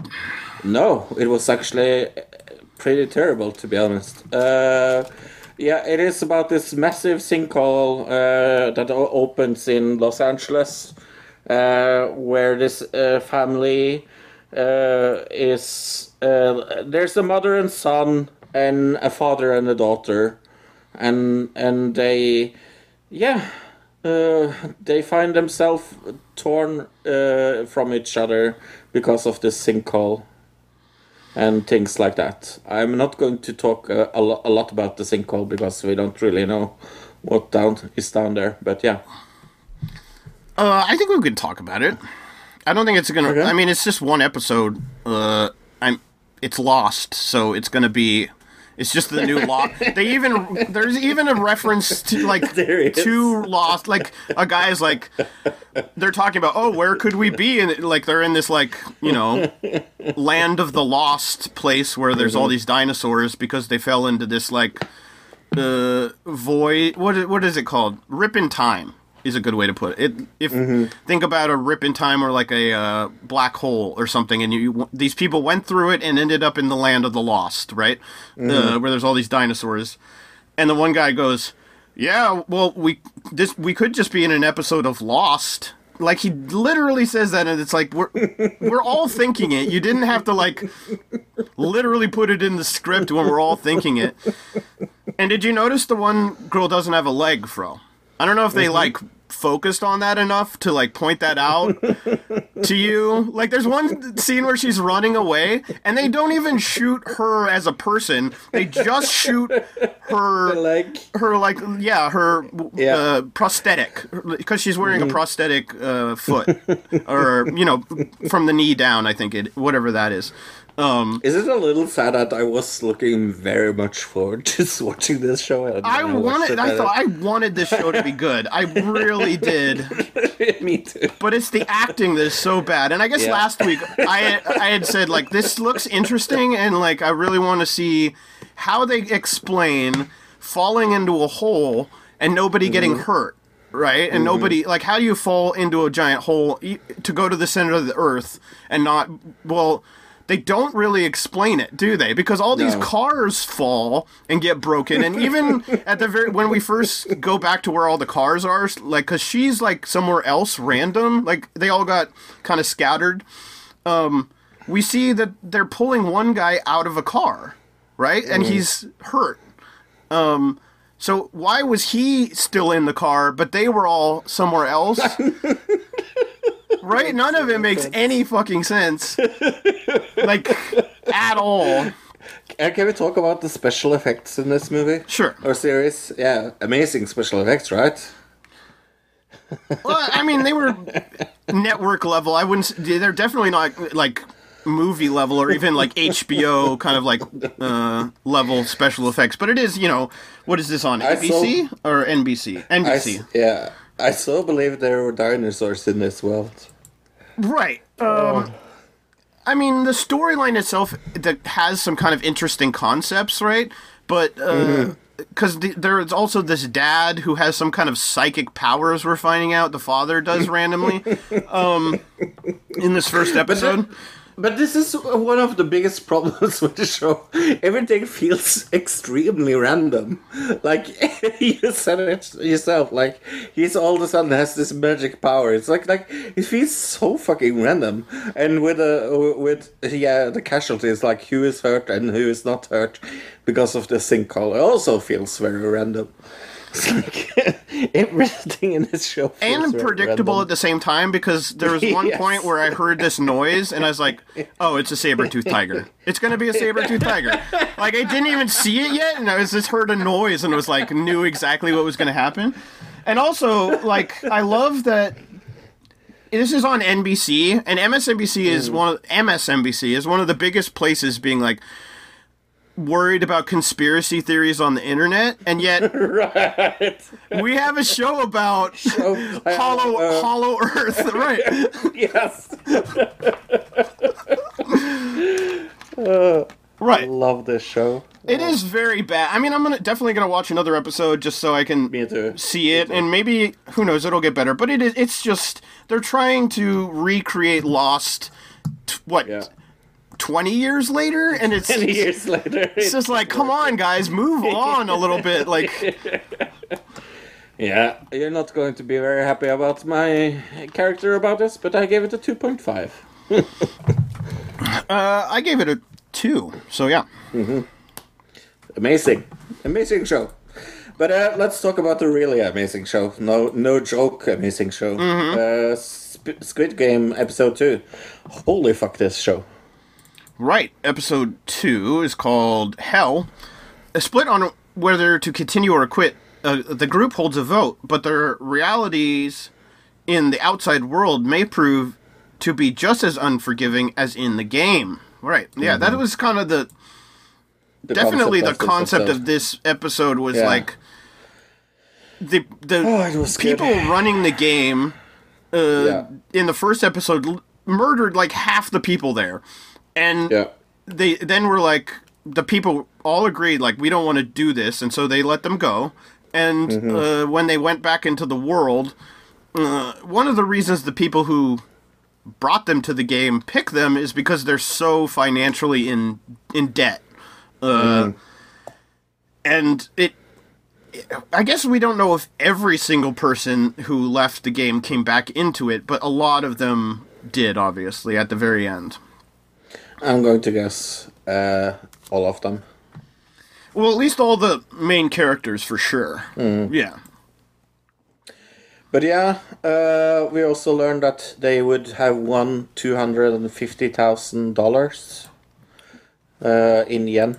Which that is, is not does not seem like enough to me to want to risk your life for, but uh, No. Yeah, I mean, depends on. I guess if you live there and you're that much in debt, Uh, Two like- hundred and fifty thousand is. yeah, lot, but if yeah. you're over, like, if you were over two hundred fifty thousand dollars in debt, would you want to go into this game? That's a good question. No. because No. it's not even going to get going to get you back to even. Or like Right. if you were two hundred thousand dollars in debt, you would only end up with fifty thousand dollars. So I yeah, don't know. but I I would have done it by then. right, I think. guess. Yeah, sure. Because then I then I could say, hey, I paid all my debt. Yeah, that's true. So- yeah. Yeah.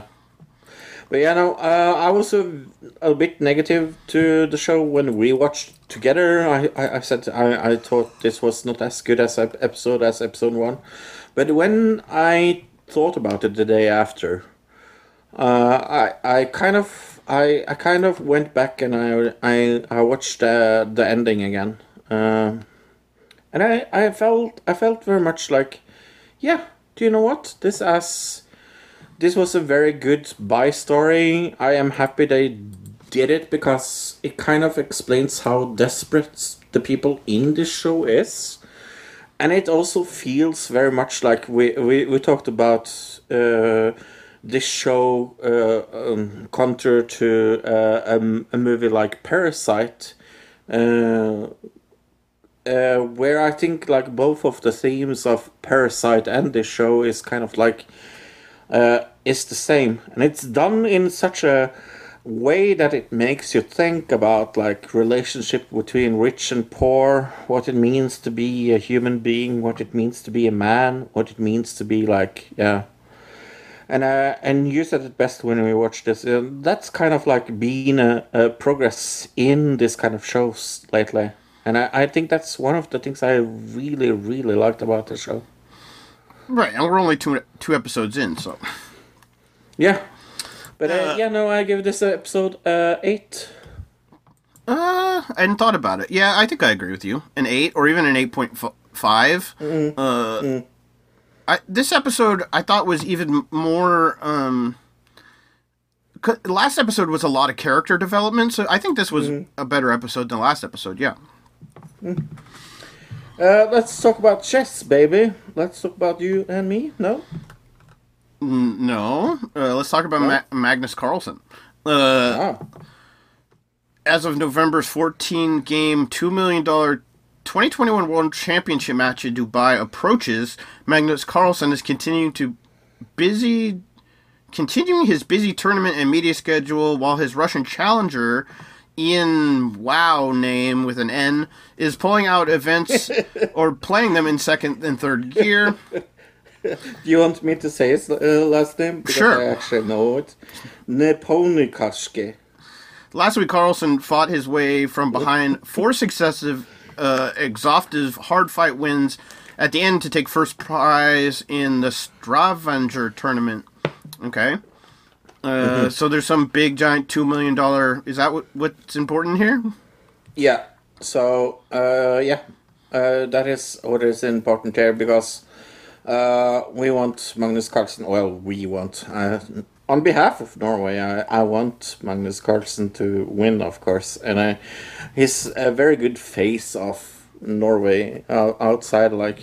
And I think it would be beneficial uh, for Norway's history to have a chess master, and also his history.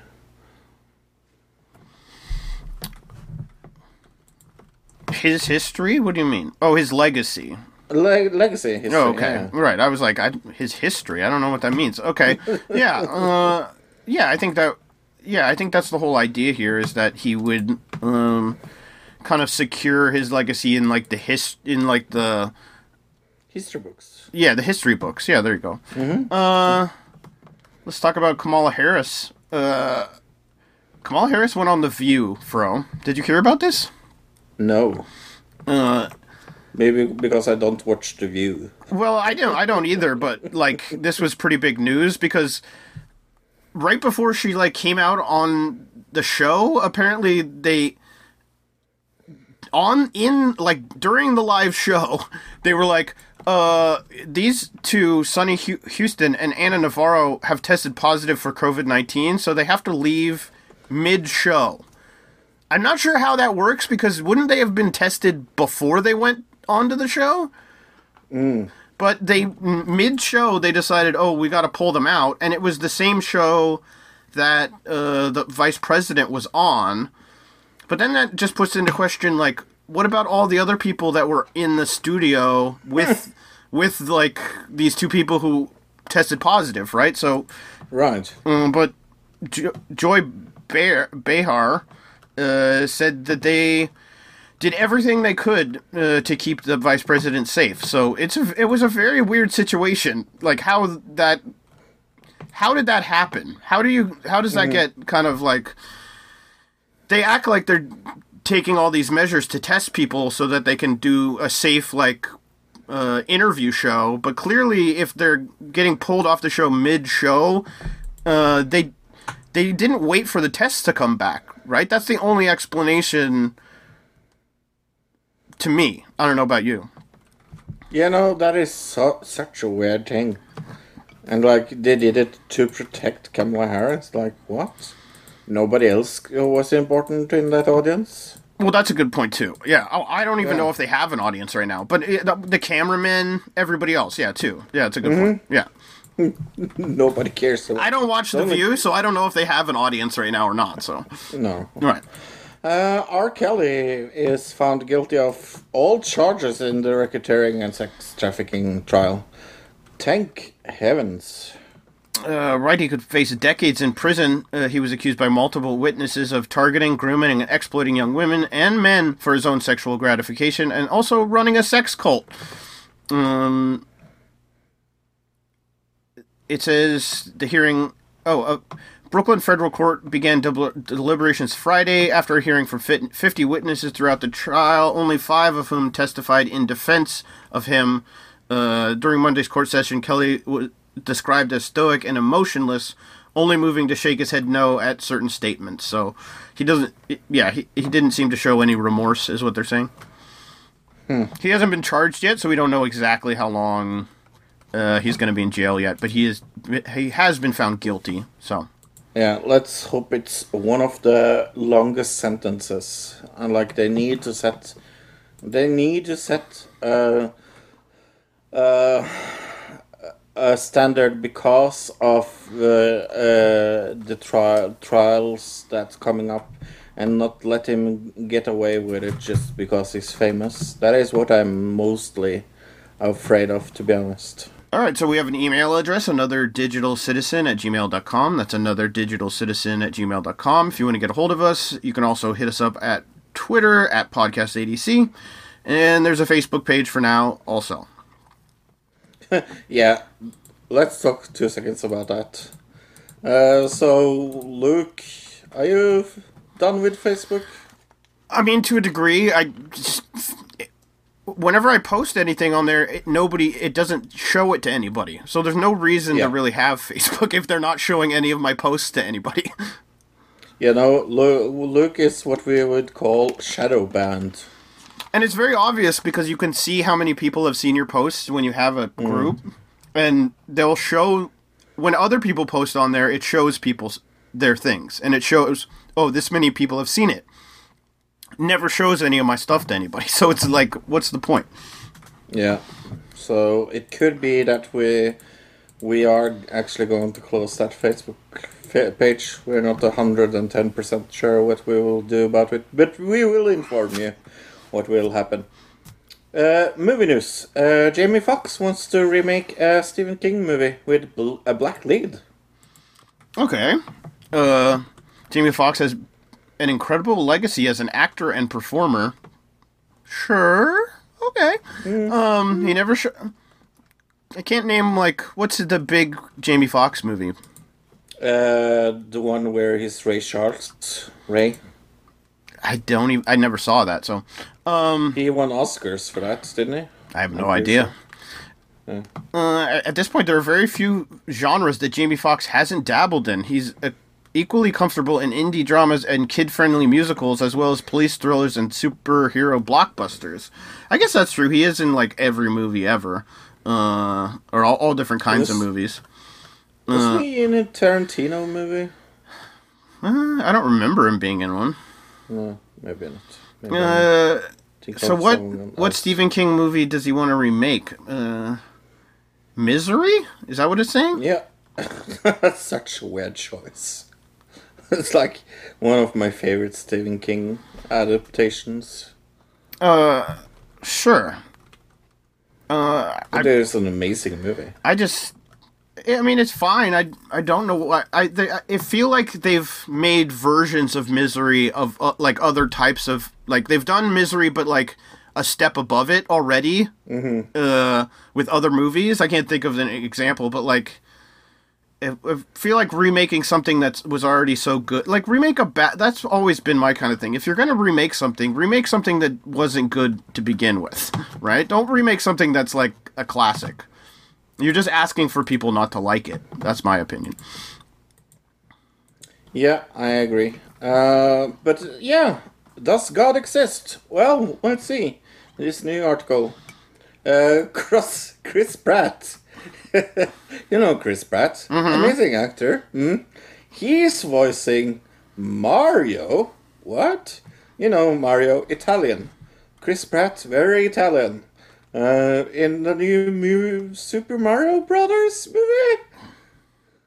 Right. Uh, what? So I guess he's gonna be doing a very stereotypical Italian voice. Right. Yeah, I can do it. This is Mario. And he's going to talk uh, like this whole uh, movie. It's going to be very, very funny to watch. Eh? Right. Why don't you just get Roberto Benigni to do it? Because then it would be right.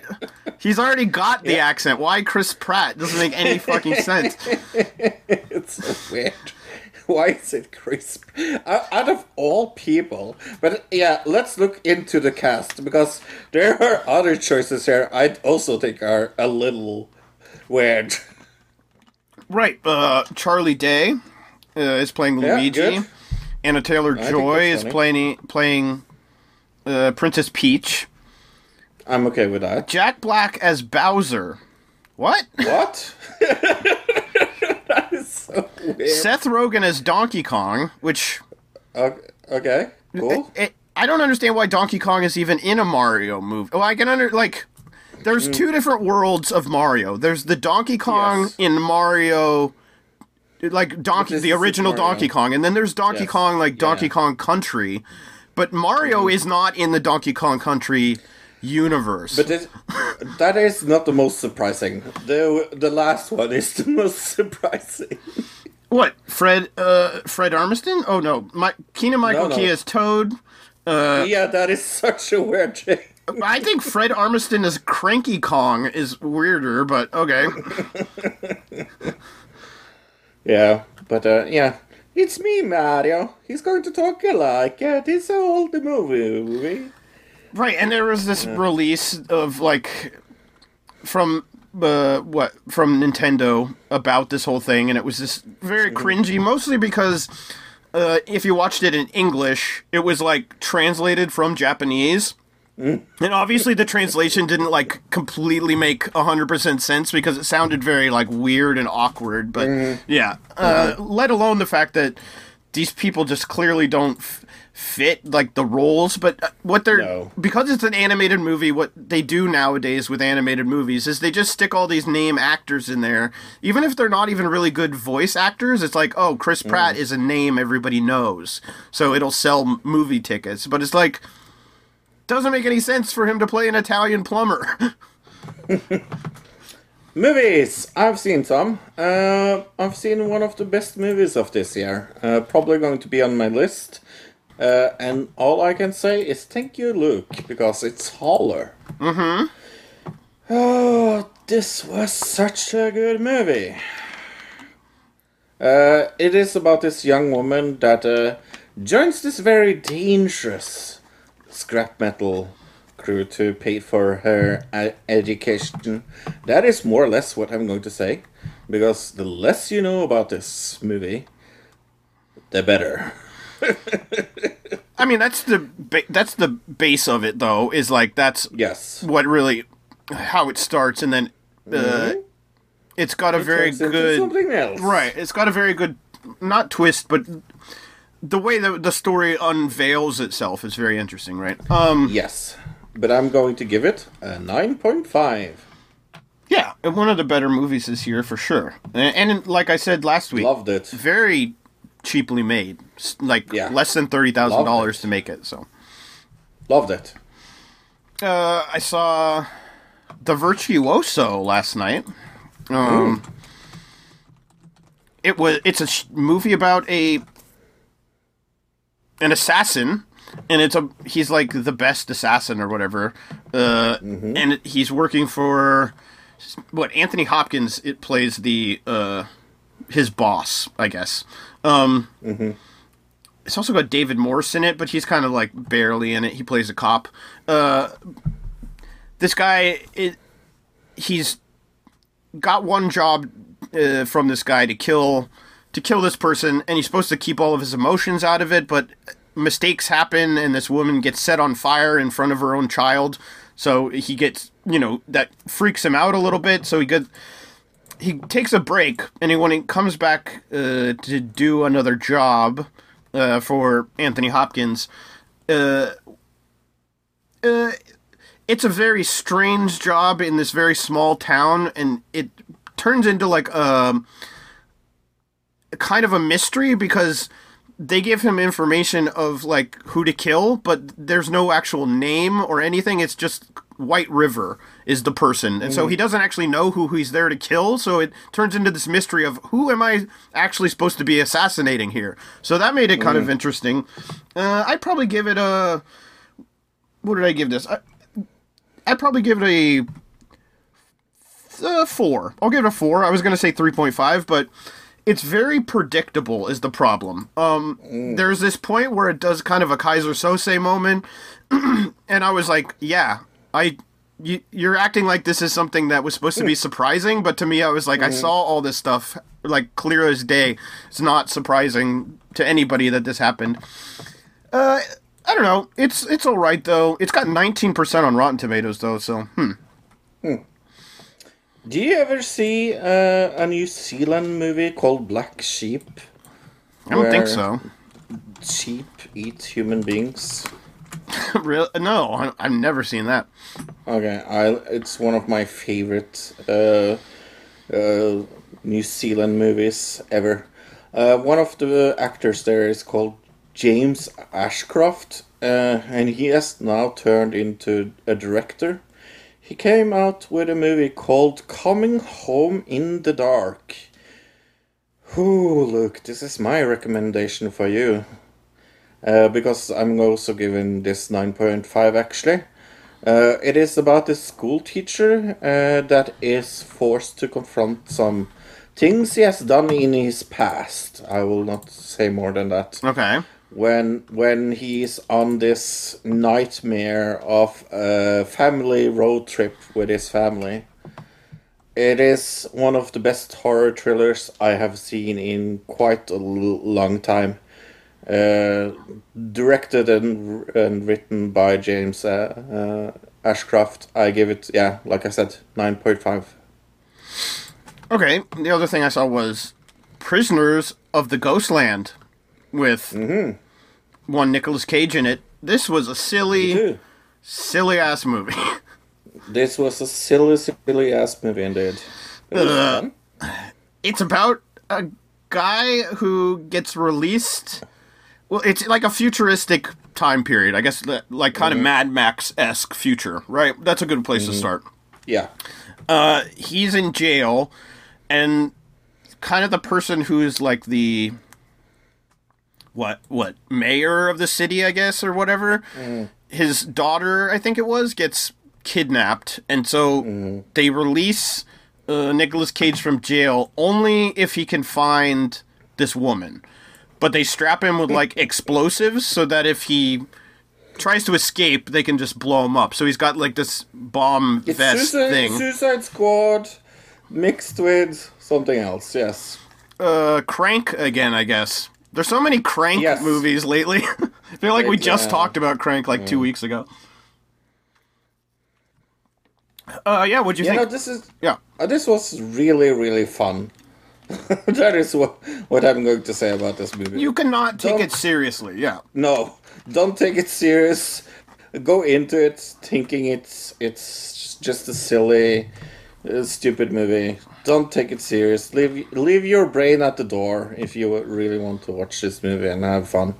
I I, I think it's. Uh, I haven't laughed that much in quite a while.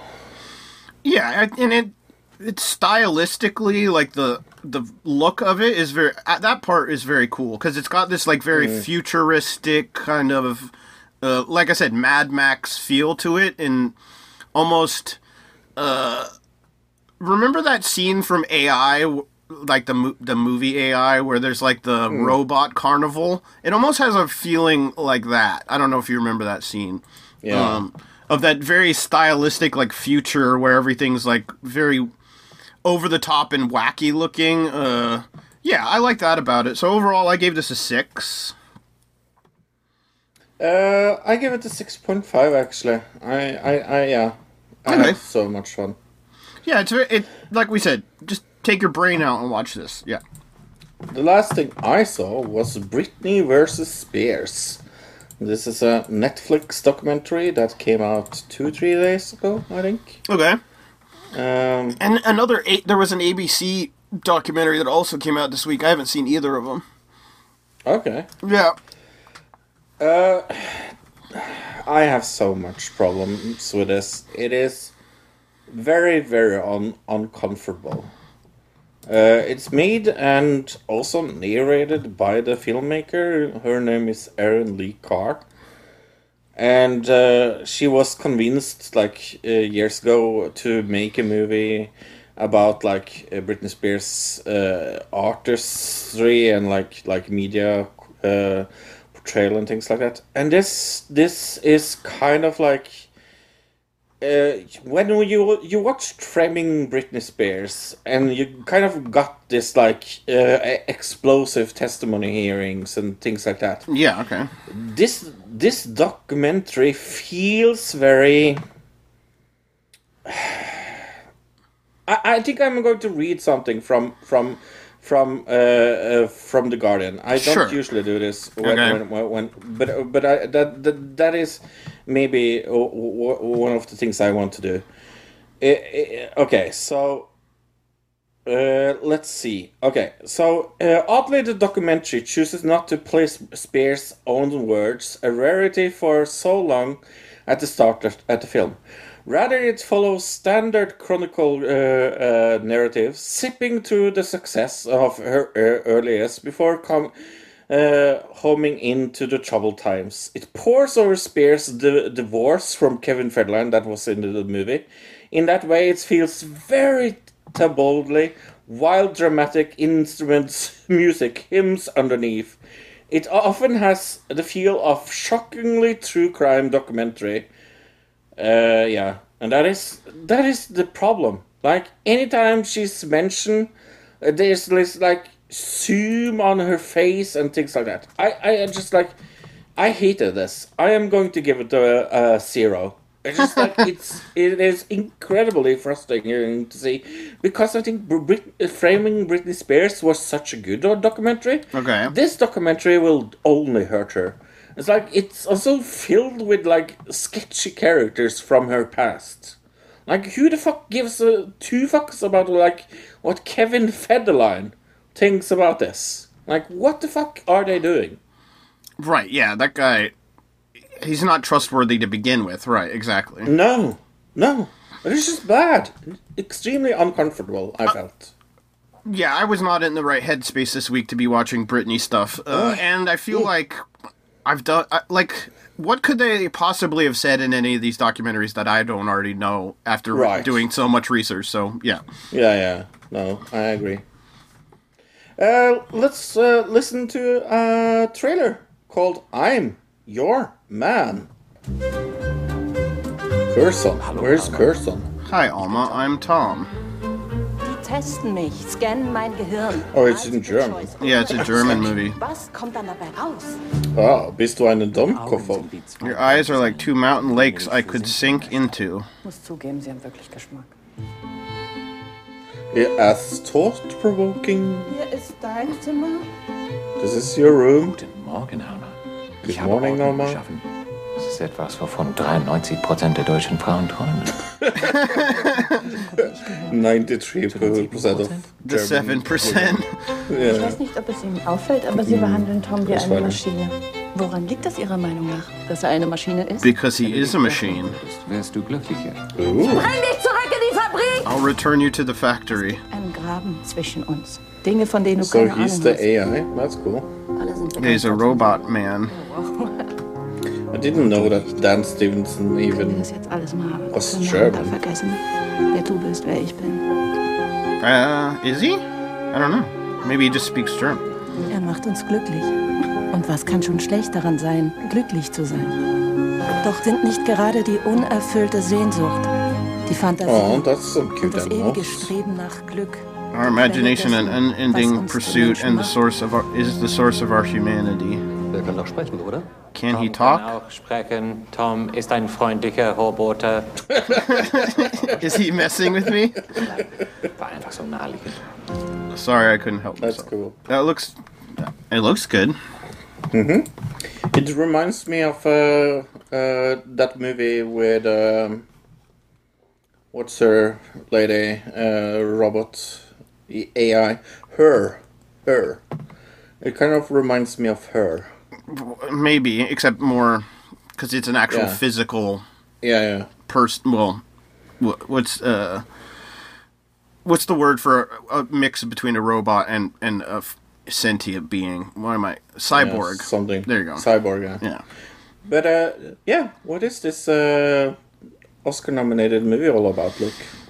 A scientist at the Pergamon Museum in Berlin is persuaded to participate in a study to get funding for her research. For three weeks, she must live with a humanoid robot designed to be her perfect light, life partner. Okay. Uh, starring Dan Stevenson, Maureen Eggert. Uh, 7.3 out of 10 on IMDb, 95% on Rotten Tomatoes, 77% on Metacritic, and 79% of Google users liked it. Yeah, uh, like someone says here, four stars. I'm Your Man, another film about AI, consciously love and relationship. Basically a romantic drama. Uh, that's cool. Uh, five stars, intriguing story, terrific cast, wonderful direction, and Stan Stevenson is just amazing. You fall in love with him over and over and over again. Uh, on the IMDb, let's see, Mona says 8 out of 10, one of the greatest German movies in a long time. Normally, I don't like most German acting skill because I'm German myself. But this one was really, really good. Moreover, the story is wonderful, futuristic, and it questions the topic of love, relationships, and AI. I can only recommend to just give it a try, she says. Uh, And then 10 out of 10, a perfect film about perfections and imperfections. Oh, this is from The Beach Life 3. A perfect film about perfections and imperfections eh, of human nature.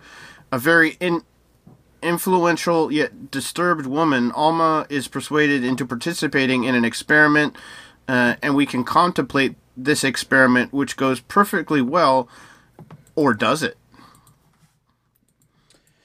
Uh, now for a movie that nobody liked but me, it seems. Dear Evan Hansen. Uh, Evan Hansen is an anxious, isolated high school student who's aching to for understanding and belonging. Admit the chaos and cruelty of social media age. His, he soon embarks on a journey of self-discovery when a letter he wrote uh, for a writing exercise falls into the hands of a grieving couple whose sons took their own life. Directed by Stephen Chbosky, uh, with Ben Platt, uh, Kaitlyn Dever, and Kate Colton Ryan. Uh, this has uh, 6.1 out of 10 on IMDb, 33% on Rotten Tomatoes, 39% on Metacritic, and 77% of Google users like this movie. uh, solidarity. When Isaac wakes up inside a room with no memory of how he got there, he discovers he's a prisoner who was sent into space from Earth's first colony to another planet. The only thing worse than his fate is his unpredictable, ruinous cellmate, Alana, who is determined to destroy everything, including Isaac.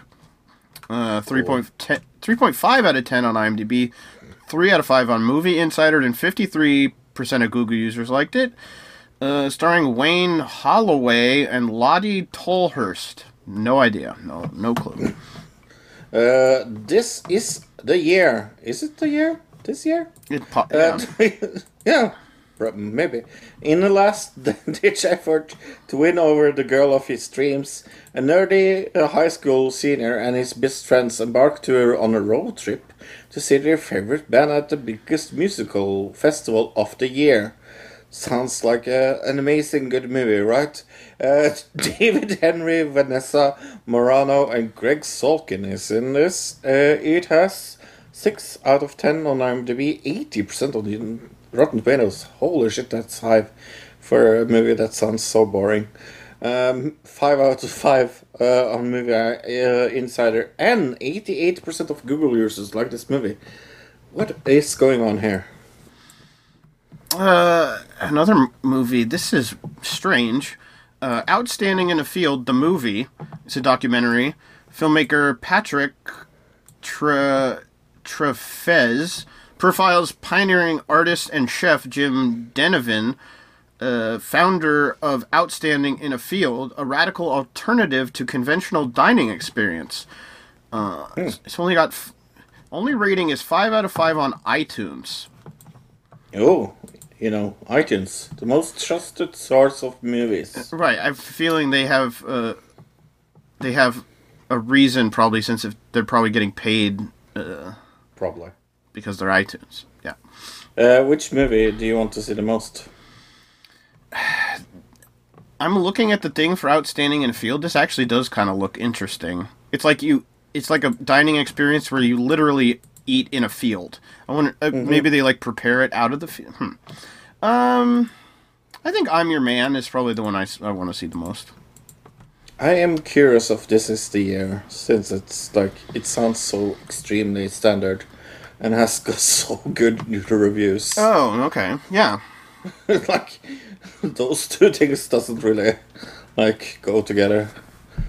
Uh, next week we will talk of news of the week, TV and movies of the week. We will do a digital, another digital review of the mu Jesus music. Is that going to be about how they made Kumbaya, my lord? Do you think?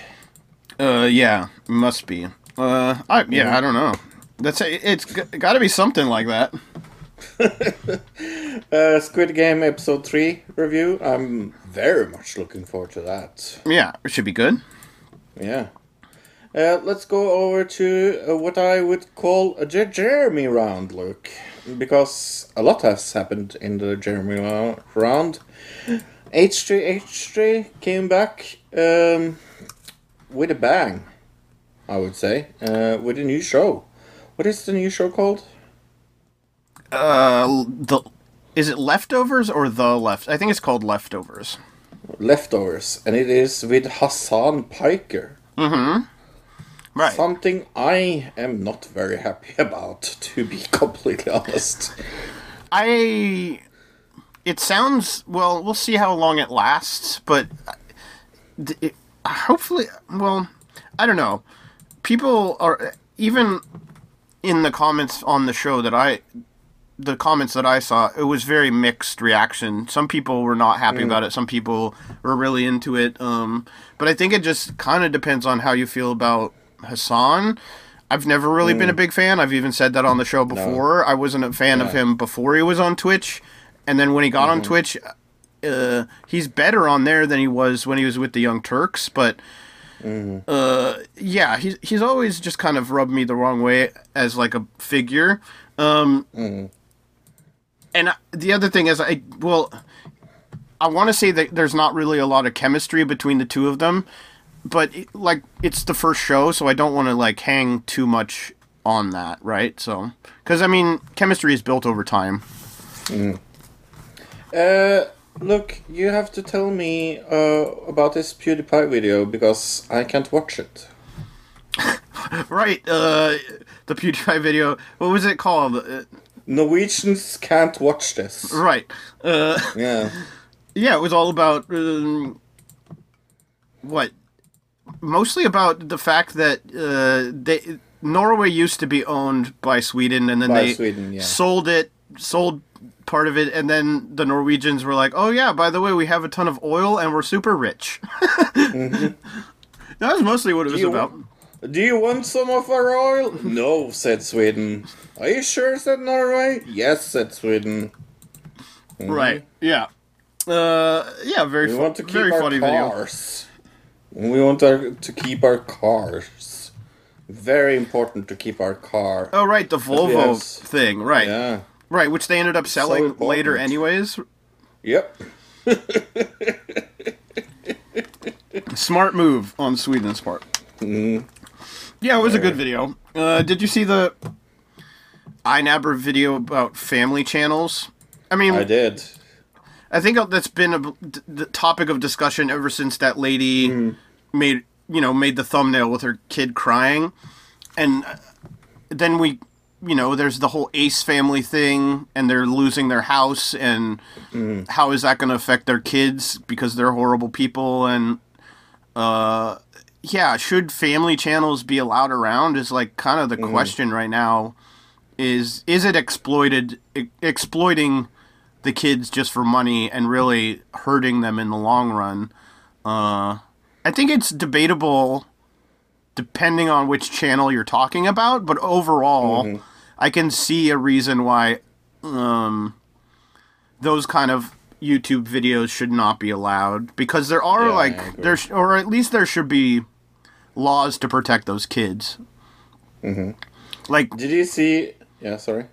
like being able maybe putting if if you're making money using a family channel there should be like a law that a percentage of that has to go into a trust for the children when they turn 18 or something that's my thought if and then there are already laws for like kid actors in hollywood those are, also should probably be applied to this kind of thing i don't know though Mm. Did you see Tyron Woodley getting an "I love Jake Paul" tattoo? Well, I saw the, I saw a picture of it. I didn't see him get the tattoo, but I saw the reaction, Jake Paul's reaction to it, which was kind of, I mean, douchey. But what it's Jake Paul, of course, he's going to be douchey. Uh, I, the whole thing was, as, as I'm to understand, the whole thing was if he gets the tattoo, a rematch will happen. That was like the Yeah. deal they made. So that means there's Yeah. going to be a rematch, right? Yeah. Well, I mean, it hasn't been confirmed yet, but that's that's what Jake Paul said. They made a deal, like, and they said it was like a. I mean, it's not legally binding or anything, but there was a verbal agreement there. So I agree. Did you watch Video Game Dunkey's reaction to the Mario movie?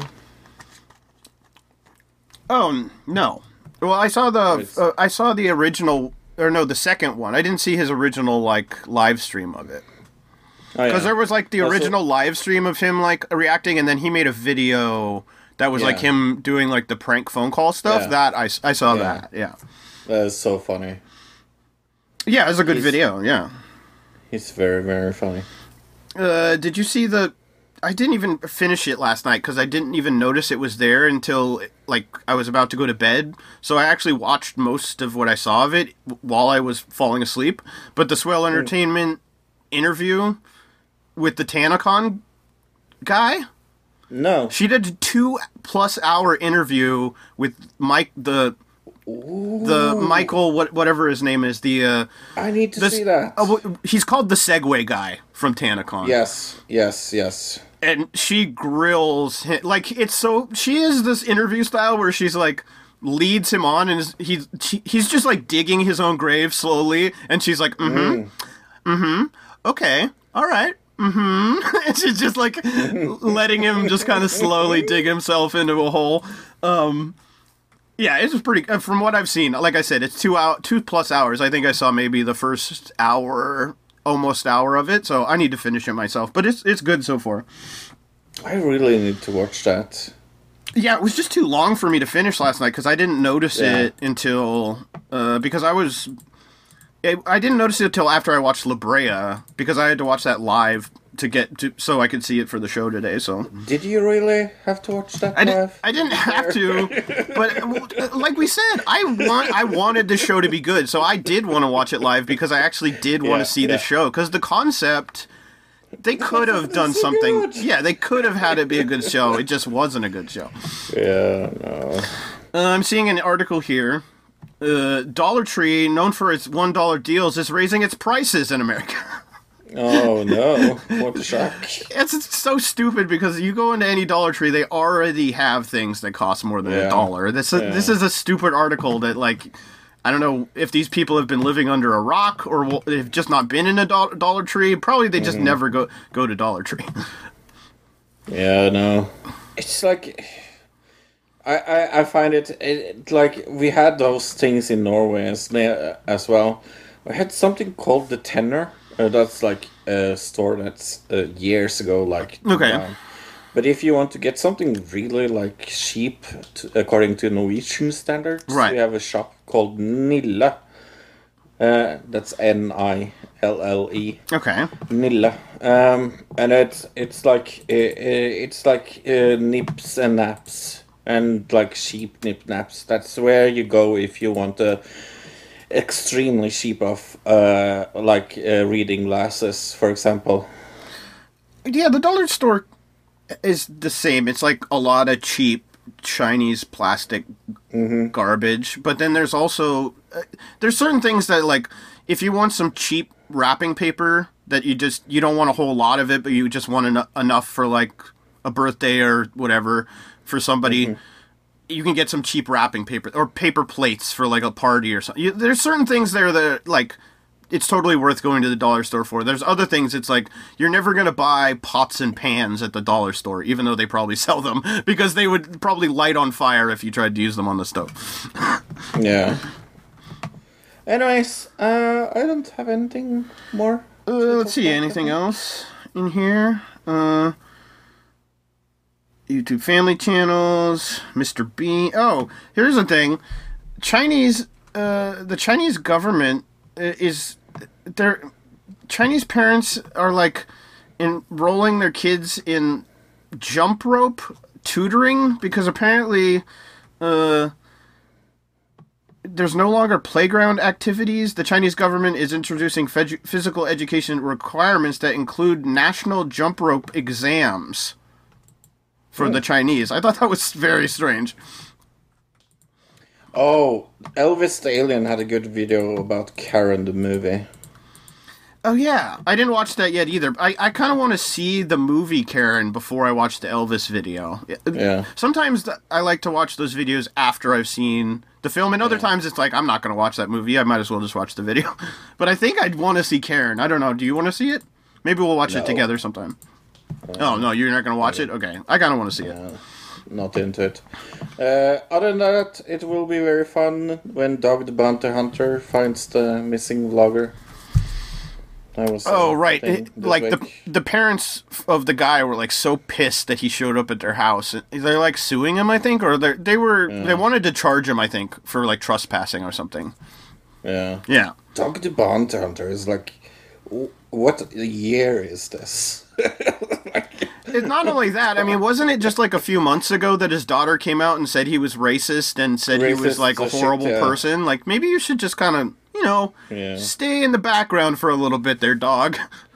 The Big God Dog, Dog the Bounty Hunter. I've seen every episode of that. And I'm not I have I've seen episodes. I haven't seen every episode. I always thought that show was really I've silly. every single episode. I al- also saw the show he did with his wife when his wife uh, got cancer, and I cried like a little girl. I remember that, that whole. I remember say? that whole thing. It was very big. That was when it was a really big show too. Like, yeah, mm-hmm. I remember that. Anyway, uh, with uh, that rendition of Bug, Dog the Bounty Hunter song, I think it's uh, to, time to say goodbye, isn't it? I think so. Uh, yeah, let's uh, do six more years. Look. Okay. Bye, everybody. Goodbye, everybody. Bye bye, everybody. Another di- another digital another digital citizen. Another digital citi- citizen. Another digital citizen. Another digital citizen. Citizen. Citizen. Citizen.